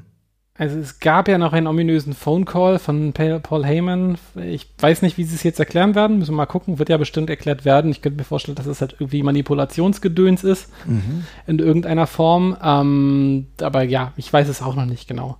Also tatsächlich, dieses Wiederbelebungsding fand ich ein bisschen peinlich dargestellt tatsächlich. Mhm. Äh, also ich fand das Rumgezappel auf dem Boden nicht so wahnsinnig pralle. Es sah aber schon sehr fishy aus. Es, ja, sehr, ja, also sprichwörtlich fishy. Äh, gleichzeitig muss man aber auch sagen, es ist bei weitem nicht das peinlichste oder blödeste, was wir hier mit dem Wrestling gesehen haben. Ich fand nee. das ein bisschen lächerlich. Ich fand es aber auch undramatisch. Fand ich ein bisschen hochgekocht. Was ich hingegen aus Kreativsicht eine sehr äh, spannende Entscheidung finde, ist diese beiden Spots, also den Seilriss und die Wiederbelebung, in einem drei oder vier Minuten Abstand nacheinander zu setzen weil die widersprechen sich ja schon inhärent komplett. Das eine ist ein realistisch anmutender Unfall im Ring, bei dem sich jemand am Knie wehtut, und das andere ist ein supernatürlicher Dämon, der quasi von den Toten wieder aufersteht, aber das Knie tut dann doch weh. Das ist schon ein bisschen komische, bisschen komisch. Ich verstehe es nicht. Also das finde ich, äh, wie gesagt, das ist genau der Moment, den ich strange fand, ja. Und dann habe ich das vielleicht nicht mitbekommen mit dem äh, Telefoncall. Äh, gut, dass du es nochmal erwähnt hast, aber das war für mich im Endeffekt einfach unschlüssig. Also wenn er schon der Demon ist und äh, jetzt wiederbelebt wird, da habe ich eigentlich gedacht, jetzt regelt der komplett. Ne? Das, jetzt holt er den Titel. Also ist ja auch vollkommen okay, dann erzählen wir die Geschichte halt so. Ich, ich, ich, das muss ja nicht immer, immer ein komplett realistischer Catch sein. Alles okay. Da geht's halt drüber dann ist es halt mal so. Aber dann doch nicht mit so einem Finish. Das war schon sehr, sehr merkwürdig. Ja, also ich finde auch die beiden Aspekte haben halt nicht zusammengepasst. Beide nee. per se isoliert sind überhaupt nicht schlimm. Ich finde das Finish mit, er fällt vom Top Rope, äh, weil da irgendwas manipuliert worden ist. Und auch okay, dann, klar, logisch. Passt auch, weil man Roman Reigns weiß oder Paul Heyman weiß, dass äh, Finn Balor im Gegensatz zu Roman Reigns irgendwie an irgendwann aufs Top Rope geht im Match. Kann man so erzählen, äh, dass der Demon irgendwie jetzt, äh, auch wenn ich dies Gimmick furchtbar ausgelutscht finde und das eigentlich nicht mehr sehen möchte und ich auch diese Art von Wiederbelebungsquatsch nicht brauche. Es ist im Rahmen von der WWE eine völlig okaye Erzählung, tut nicht weh. Äh, beides zusammen ist halt, äh, andersrum hätte es sogar mehr Sinn gemacht. Wenn erst der Spot mit dem Seil passiert wäre und da kam, käme dann irgendwie die Wiederbelebung oder sowas von. Aber die Reihenfolge war eben sehr antiklimaktisch und äh, wirklich eine komische Reihenfolge. Aber ja, ist so passiert, war komisch gebuckt und offenbar äh, es ist einfach Tradition, dass dieser Pay-Per-View durch ein seltsames Finish Jahr für Jahr von sich reden macht. Ist ja auch okay, ist ja auch ein USP. Äh, ich fand es auf jeden Fall komisch, fand es jetzt aber auch nicht groß dramatisch, war, war blöd, aber ist, bei dem Pay-Per-View ist das auch egal. Ja, das war, nee. war ein Übergangsmatch und wen juckt's? Morgen. Ja, also das ist halt auch genau das Ding. Ich glaube, war nicht Extreme Rules letztes Jahr oder vorletztes Jahr auch so, dass Ray Ray sein Auge verloren hat. Das war doch auch. Ja, das war, du hast völlig recht. Das, das war natürlich da. Das andere war ja bei Hell in a Cell. Entschuldigung, das war jetzt mit dem Auge. Ja, ja, richtig. Also und da, also wenn, wenn wir da die Latte der Scheißigkeit anlegen, dann können wir ja, ja, froh sein, dass das jetzt nur das Ende war. Ne? Also ja, das war alles halb so wild. Das ist ein bisschen ärgerlich, ich muss sagen, weil die Matches, ich hatte mir das ja gestern äh, im Zuge geistiger Umnachtung, nein, das hängt einfach damit zusammen, dass ich ja noch gearbeitet habe zu der Zeit wegen der Wahlen und da habe ich mir das angeguckt. Man muss ja auch sagen, dass die Matches zu einem großen Teil echt okay waren. Ne? Also äh, sind halt viele komplett Wayne, aber die Usos gegen Street Profits kann ich eigentlich jedem empfehlen, der jetzt gerade mal ein bisschen Tag Team Cash gucken will die liefern halt einfach ab. Ich fand auch, ehrlich gesagt, das Match äh, mit Damien Priest um den United States Title gegen Jeff Hardy und Sheamus fand ich auch richtig schön kurzweilig, hat mir gut gefallen. Also überhaupt gar nicht dramatisch. Das heißt, was da im Ring abgelaufen ist, war vollkommen okay. Nur halt ist halt alles im Laufe dieser Scheißegaligkeit noch nicht vorbei. Ja, es ist halt ein Übergangs-Pay-Per-View und ich glaube, man muss sich noch mehr dran gewöhnen, dass äh, dieses Pay-Per-View-Konzept gerade noch ein bisschen mehr torpediert wird, bewusst. Also ich meine, ja, ich haben ja das Title-Match kommt jetzt an bei Raw, ne? Genau, direkt genau, danach das musst du dann mal geben. Ne? Aufbau, Aufbau, der Aufbau für das Raw-Match ist bei Extreme Rules quasi äh, quasi passiert. Ähm, insofern, ja, ich persönlich hänge diese Pay-Per-Views ja schon lange nicht mehr hoch. Ich gucke die auch nicht irgendwie noch religiös oder sonst irgendwas drum. Ist das in, ist das in Ordnung? Aber ja, wie, wie schon gesagt, ich glaube, die Show wurde auch einfach, das wurde ja von allen so, es hat, es hat sich ja niemand enttäuscht geäußert, von dem, was ich gesehen habe. Die meisten, so, da, zwei, drei Sachen kann man gucken. Eins war ein bisschen komisch. Und ja. Genau, ähm, dann äh, kommt eine Frage vom Andreas, der hat gefragt, wie wichtig ist euch die Präsentation bzw. das Verhalten von Wrestlerinnen oder Wrestlern äh, abseits von Gimmick und Kayfabe? Habt ihr Catcher, die es sich durch Twitter oder ähnliches bei euch verscherzt haben oder andersherum, habt ihr durch eine gute Online-Präsenz erst Zugang zu jemandem bekommen? Das ist ganz lustig, ja. weil wir ja schon öfter mal darüber gesprochen haben. Ja. Ne? ja. Also ich sage noch mal ganz kurz mein Take, dann kannst du das ja gerne noch mal mhm. weiter ausführen. Ich glaube, also, wir haben sowieso dieselbe Meinung, aber ja. Ja, also bei mir ist es erstmal grundsätzlich erstmal so, ich konsumiere relativ wenig Wrestler explizit. Also ich habe wenig Leute abonniert. Und das heißt, dann bekomme ich zum Glück gar nicht so wirklich viel mit. Aber bei mir ist es eher so, dass ein paar Wrestler, die ich ja noch in die Timeline reinbekommen habe, oder Batista beispielsweise, die jetzt nicht regelmäßige Wrestler sind, wo ich dann eher denke, ach guck mal hier, das ist ja sogar ein ganz cooler Typ. Also wo ich fast eher das positive Gefühl mitnehme. Aber es hängt auch damit zusammen, dass es bestimmt Wrestler gibt, bei denen ich schon weiß, okay, das, da kommt nichts Gescheites bei rum. Das will ich mir gar nicht erst durchlesen. Ja, also ich, ich, würde sogar sagen, dass beides ist bei mir schon passiert. Also es ist nicht so, ich, ich denke da ehrlich gesagt eigentlich nicht so kategorisch, aber ich merke es dann an meiner eigenen Emotionalisierung, wie es dann passiert. Ich, bei Leuten, die ich abseits für Twitter für absolute Vollidioten halte, über die kann ich mich nicht mehr groß freuen. Äh, oder die äh, nicht abseits von Twitter, sondern auf Twitter und dergleichen, wo ich einfach merke, das sind privat irgendwie, da ist im Kopf nicht so wahnsinnig viel los oder das sind doch einfach schlicht und ergreifend richtige Arschlöcher. Da geht mir persönlich die Begeisterungsfähigkeit flöten. Die können auch noch geile Matches zeigen und das kann ich vielleicht irgendwie auch noch, da kann ich auch noch Spaß dran haben. Aber ich werde dann nicht mehr so richtig invested tatsächlich. Ja. Gleichzeitig gibt es echt viele Leute im Wrestling, die ich jetzt, wenn ich ganz ehrlich bin, im Ring jetzt nicht für die allerspannendsten Gesellen halte, aber wo ich mich einfach darüber freue, wenn gute Dinge guten Leuten passieren äh, und ich dann einfach gut damit klarkomme, wo ich dann denke, ey, das ist fein, der hat sich das bestimmt schon verdient, der hat sich durch das andere, durch andere Sachen verdient gemacht. Schauen wir mal, wo das, wo das, wo, wo, wo das hingeht. Ich bin da auch unfair dann ein Stück weit, das bin ich mir auch bewusst, was die objektive Beurteilung der Arbeit angeht. Aber so ist es bei mir tatsächlich. Also mir verhagelt das ein Wrestler schon, wenn ich halt merke, das ist offenbar ein Arschloch und dann ich schreibe dir dann nicht kategorisch ab und boykottiere das nicht zwangsläufig, wenn das jetzt eine Kleinigkeit oder sowas ist. Aber ich würde mir zum Beispiel von jemandem, bei dem ich weiß, dass ich den politisch komplette Scheiße finde oder dass der sogar irgendwie Inhalte absondert, die ich komplett verkehrt finde, von dem würde ich beispielsweise auch kein Merch kaufen oder so. Das sind zum Beispiel auch so Punkte. Ich bin ganz ehrlich, ähm, das beeinflusst leider negativ mein Sehverhalten. Du, ähm, extrem. Also ohne Scheiß. Ich kann mich nicht mehr über Will Osprey Matches gerade freuen. Das ist einfach bei mir zum Beispiel vorbei. Oder Marty's Girl. Gut, Marty's Girl, den, den brauche ich wirklich nie wieder. Und ehrlich gesagt, darüber kann man ja auch mal reden, ist die Tatsache, dass sich Zack selber einfach thematisch ja. speaking out nicht geäußert hat und jetzt aber wieder anfängt zu sprechen, hört sich so absurd an. Ja, also das, das Ding ist, er, das Ding ist, er ist nicht, er hat sich nicht, nicht, nicht dazu geäußert, er ist damit quasi verschwunden. Ja. Das ist ja nochmal geiler. Aber ja, und das, das, das sind, das ist ein sehr gutes Beispiel, weil es ist nichts bekannt, dass er aktiv, eh, soweit ich weiß, dass er aktiv irgendwas verbrochen hat. Aber das ist so ein Fall, wo so ein äh, Wrestler, den man davor, der davor auch dadurch geglänzt hat, dass er eben sehr vocal war, was politische Ansichten angeht, das kriegt eben einen Kratzer. Und der ist für mich auch immer mit dabei, wenn ich ihn sehe inzwischen. Das ist ein sehr gutes Beispiel. Gut, dass du, gut, dass du Zack selber genannt hast. Weil das ist tatsächlich so ein Fall, wo ich, wo, wo ich mich, wo ich, kann ich mich nicht mehr ganz drauf einlassen. Ja, und es ist ja wichtig, dass wir es das einfach nochmal ansprechen, weil ich ja. glaube, wir haben, wenn du die alten Folgen von uns dir anhörst, da wird sehr viel und auch vollkommen zu Recht sehr positiv über Zack Saber gesprochen, weil es einfach einer der technisch absolut geilsten Wrestler ist. Und jemand, der uns in seiner WXW-Situation auch immer wieder begleitet, begeistert hat.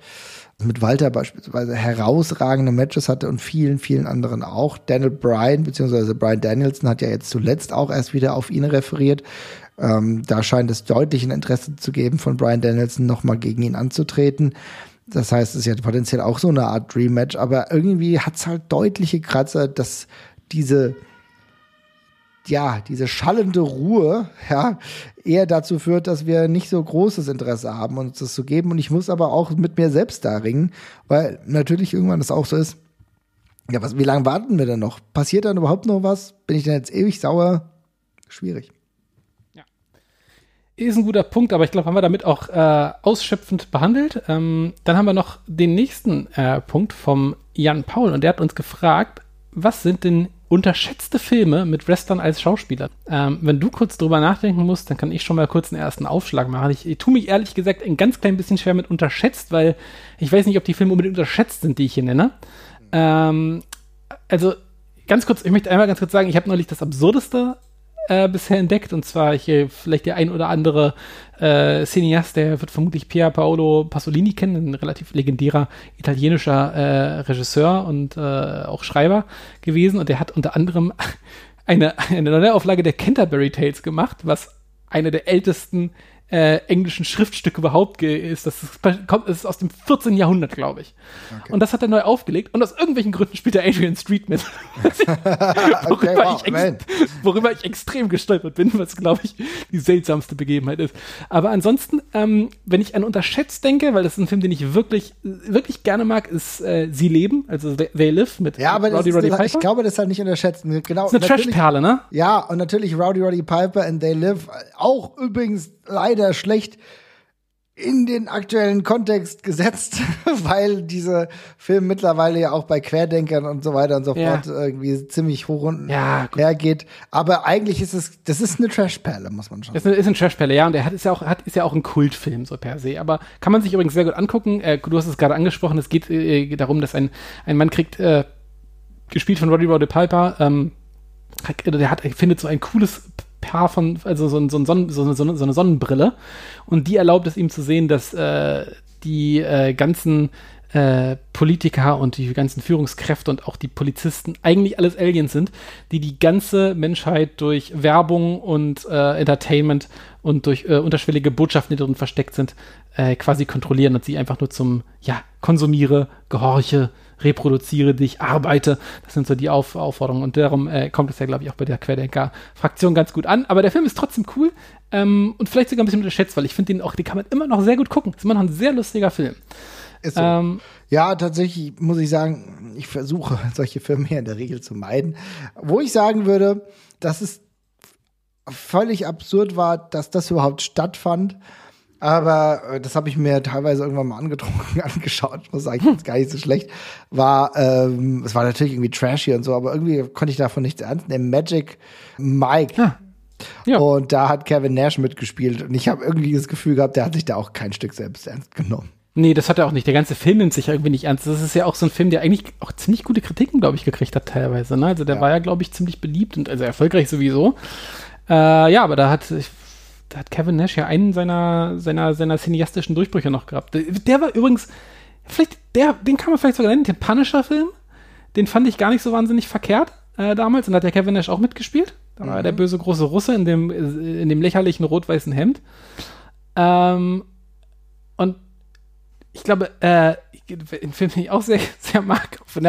Okay, das ist jetzt, glaube ich, ein gutes Beispiel. In jetzt dem, bin ich gespannt. In dem extrem beschissenen Roadhouse. Okay, den kenne ich nicht. Swayze. Patrick Swayze verprügelt in irgendwelchen Bars größtenteils Leute. Das ist, ich glaube, das ist ein Türsteher oder sonst irgendwas. Da spielt Terry Funk mit. Und Roadhouse ist, äh, durch Family Guy ist der auch wieder ein bisschen bekannter geworden, aber Roadhouse ist ein absolut stumpfer, grauenerregender Film, der aber eigentlich super unterhaltsam ist. Und sie sehen einfach alle aus wie ein 80er Jahre Musikvideo. Und die haben alle geile Frisuren. Da ist Terry Funk mit dabei. Okay, also ich sehe, wir haben jetzt zumindest drei Filme herausgearbeitet, lieber Jan Paul, da sollte doch was dabei sein, oder? Ja, und ansonsten, wenn ich, wenn ich mich für einen wirklich guten entscheiden müsste, dann wäre es jetzt vermutlich entweder Rocky 3 mit Hulk Hogan, weil der da eine sehr prägnante und coole Rolle hat, finde ich, die ihm wirklich auf den Leib gesch gesch äh, geschrieben ist. Äh, oder äh, Die Prinzessin Braut mit, mit Andrew the Giant. Ist ja auch ein sehr prägnanter Film und auch ein totaler Kritikerliebling tatsächlich auch. Mhm. Aber die sind nicht unterbewertet. Bei Kritikerlieblingen, das wird ja Jan Paul mit Sicherheit wissen, aber da kann ich dann noch Man on the Moon empfehlen. Ja, natürlich. Weil das echt eine, einer meiner absoluten Lieblingsfilme mit ähm, Jim Carrey, der dann Andy Kaufman spielt und Andy Kaufman und Jerry the King Lawler mit dieser legendären Fehde auch in dem Film abgebildet. Das ist sehr schön. Ansonsten, ich kann auch den, ich kann auch den einen Godzilla-Film nennen. Das ist auch eine schöne Anekdote. Da hat ein Kumpel, ich habe mich, ein Kumpel von mir war besoffen und hat äh, mir äh, Stein und Bein geschwunden, dass er den letzten Godzilla-Film gesehen hat. Das ist Godzilla Final Wars, in dem angeblich Brock Lesnar mitspielen würde. Er hätte da eine der Hauptrollen. Ich meine, das stimmt nicht. Brock Lesnar spielt nicht in einem Godzilla-Film mit. Er meinte, doch, doch, er hat Stein und Bein drauf geschworen, dass der Godzilla mitspielt, äh, dass der, dass der Brock Lesnar mitspielt. Dann habe ich mir gedacht, okay, fuck, dann lade ich mir den jetzt runter und gucke mir Godzilla Final Wars an. Und es war zwar ein MMA-Fighter, der da mitspielt, aber es ist nicht Brock Lesnar, sondern Don Fry gewesen. Ehrlich gesagt, die, Ähnlichkeit noch überschaubar gewesen, aber. ja, auf jeden Fall. Geht so. ja, good enough. Aber Don Fry, ja, auch ein äh, fast Godzilla seiner Zeit. Auf jeden ja, Fall mit dem schicken Mustache immer. True American Hero auf jeden Fall. Ja. ja. Äh, ja, und ansonsten, ich schaue mal gerade ganz kurz einmal durch den Fragenkatalog, ob wir noch was übersehen haben. Ach ja, der, der, der, der Real Grande 24 hat uns gefragt, äh, ob wir glauben, dass die AEW, das Owen Hart Turnier, äh, in Klammern übertrieben geile Sache, dem stimmen wir zu, das haben wir schon besprochen, als seine Version des G1-Turniers äh, nutzen wird. Also ein Turnier nur mit absoluten Topstars. Er zählt jetzt hier zum Beispiel Adam Cole und äh, Alistair Black und CM Punk und Danielson auf. Und der Sieger erhält den Owen plus den World Title Shot. Mhm. Unsere Meinung dazu und taugt er als Booker? Möchte er gerne wissen. ähm, ich hatte es ja in der letzten Woche schon mal gesagt, als wir über das Owen Hart Turnier gesprochen haben, dass ich eigentlich fast eher davon ausgehe, dass es eher ich will nicht sagen Rookie, das würde zu weit gehen, aber mhm. eher ein Tournament ist, was mit Kader auf eine neue Stufe hebt oder was vielleicht einen anderen Akzent setzt. Also das ist, glaube ich, das Gefühl, was ich, ohne dass ich jetzt mal nachgeguckt habe, wie genau die Pläne sind, ich eher mit Owen Hart verbinden würde. Jesper, wie siehst du das? Glaubst du, es wird ein G1 Lookalike? Nein, stimme ich, ich stimme dir genau zu. Ich finde, man sollte da eine bestimmte Nische und eine bestimmte Art des Wrestlings ähm, rauskitzeln, wie genau das dann aussieht, ob das einfach nur technisch oder einfach nur gutes Wrestling ist, ist mir egal, aber ich finde auch so einen leichten Rookie-Einschlag oder zumindest, dass man den neuesten heißen Scheiß quasi da sehen kann, ja, also vielleicht die geilsten, die noch nicht ganz oben angekommen sind, finde ich einen charmanten Gedanken. Und was ich auch sehr schön finde, ist, wenn das ein Turnier zum Selbstzweck ist. Also und damit meine ich, dass es nicht unbedingt einen Title Shot gibt, sondern dass es einfach nur um den Owen geht, was dann hoffentlich presti äh, prestigeträchtig genug irgendwann wird. Ähm, und wenn man dann irgendwie weiß, das ist ein quasi ein Zwischenschritt zu einem Title Shot ist das schön und gut, aber ich finde das richtig cool, wenn das einfach ein alleinstehendes Turnier ist. Von mir aus sogar solch, also auch sowas, das tut so einer Promotion auch mal gut, wo man die ganzen normalen Storylines mal ein bisschen beiseite schiebt und die Leute so ambitionmäßig mal so ein bisschen sie selbst sein lässt einfach. Mhm. So. Das finde ich super cool. Also gerne so äh, gelöst vom Tagesgeschäft wie möglich und ähm, einfach auf eine eigene Identität aufbauen, sodass das wirklich ein, eine ganz konkrete Sache wird, auf die man sich freut. Das finde ich eigentlich immer am geilsten. Ja, sehe ich tatsächlich genauso. Äh, lieber Grande 24, trotzdem eine interessante Idee, kann ja, ja auch genau so laufen. Ich finde die Idee mit einem G1 ähm, ähnlichen Turnier, auch bei AEW, hat natürlich auch seine äh, interessanten Punkte ich würde es jetzt gerade zumindest das Own-Turnier auch eher so halten, wie du es jetzt nochmal skizziert hast. Ne? Gut, ja, und ansonsten sind wir hier, glaube ich, größtenteils durch. Eine Frage habe ich aber, sehe ich aber da unten noch. Oh, und zwar von ja. Thomas. Der fragt, was geschieht ähm, unserer Meinung nach mit Walter bei NXT, NXT UK in der WWE? Wir haben, das haben wir sogar schon ja. ähm, angesprochen, aber wir sagen es nochmal ganz kurz, haben wir, glaube ich, letzte Woche mal thematisiert.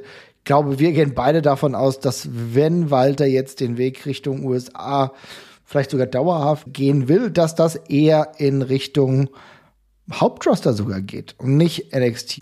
Ja, würde ich mich anschließen. Äh, kann man ja in unserer letzten Folge auch nochmal nachholen. Das haben wir, glaube ich, hinreichend begründet, aber ich würde auch äh, davon ausgehen, dass das eher jetzt eine, eine Stufe höher geht, langsam mal. Ähm, das NXT UK-Ding ist weitestgehend abgegrast und Ilja und Walter waren da ja schon zwei positive Anomalien quasi. Ähm, und ich glaube, solange die da sind, bleiben sie die auch, weil sie, ja, ich weiß nicht, wer da rankommen soll von den Jungs da unten, ne? Ähm, und insofern würde ich da auch eher auf den äh, dauerhaften Gang über den Teich vielleicht schielen ähm, und dann auch, ja, eigentlich Main Roster. Also bei dem NXT-Umbau äh, sehe ich ihn jetzt eigentlich nicht gerade. Nee, ich auch nicht. Also macht Sinn. Wir gucken mal, wie es da weitergeht. Ansonsten natürlich nochmal der Verweis, vollkommen richtig, wie du gerade gesagt hast, zu der Folge zuvor, wo wir Walter eingehend äh, thematisiert haben und uns auch lange auch mit diesen Möglichkeiten beschäftigt haben. Und ansonsten, glaube ich, haben wir es für heute, Jesper, oder? Ja, ich glaube auch. War jetzt auch ein ganz schönes, ganz schönes Brett hier, aber es ist ja auch Jubiläum, da darf man ein bisschen länger gehen. Auf jeden Fall. Anderthalb Stunden haben wir über die WXW gesprochen, also über den Catch Grand Prix, die Auswirkungen, was jetzt noch kommt. Wir freuen uns tatsächlich auf den 18.12. als spätestes. Ich will dich gerade, ähm, wenn wir hier die, das alles ausmachen, will ich nochmal löchern zu der Hamburg-Card, beziehungsweise zu der Hamburg-Show. Da habe ich auch schon das eine oder andere Idee, die ja davor stattfindet, aber 18.12. wird auf jeden Fall das Ding, wo wir uns in Oberhausen wiedersehen. Ich gucke mir auf jeden Fall, da habe hab ich ja E-Karten auch für Frankfurt an. Und da haben wir uns ganz intensiv damit auseinandergesetzt. Vielen Dank für eure Fragen, die wir hoffentlich umfangreich heute thematisiert haben. Und wir hören uns ganz bald wieder und dann wirklich mit der Ringfuchs 100. Uhu.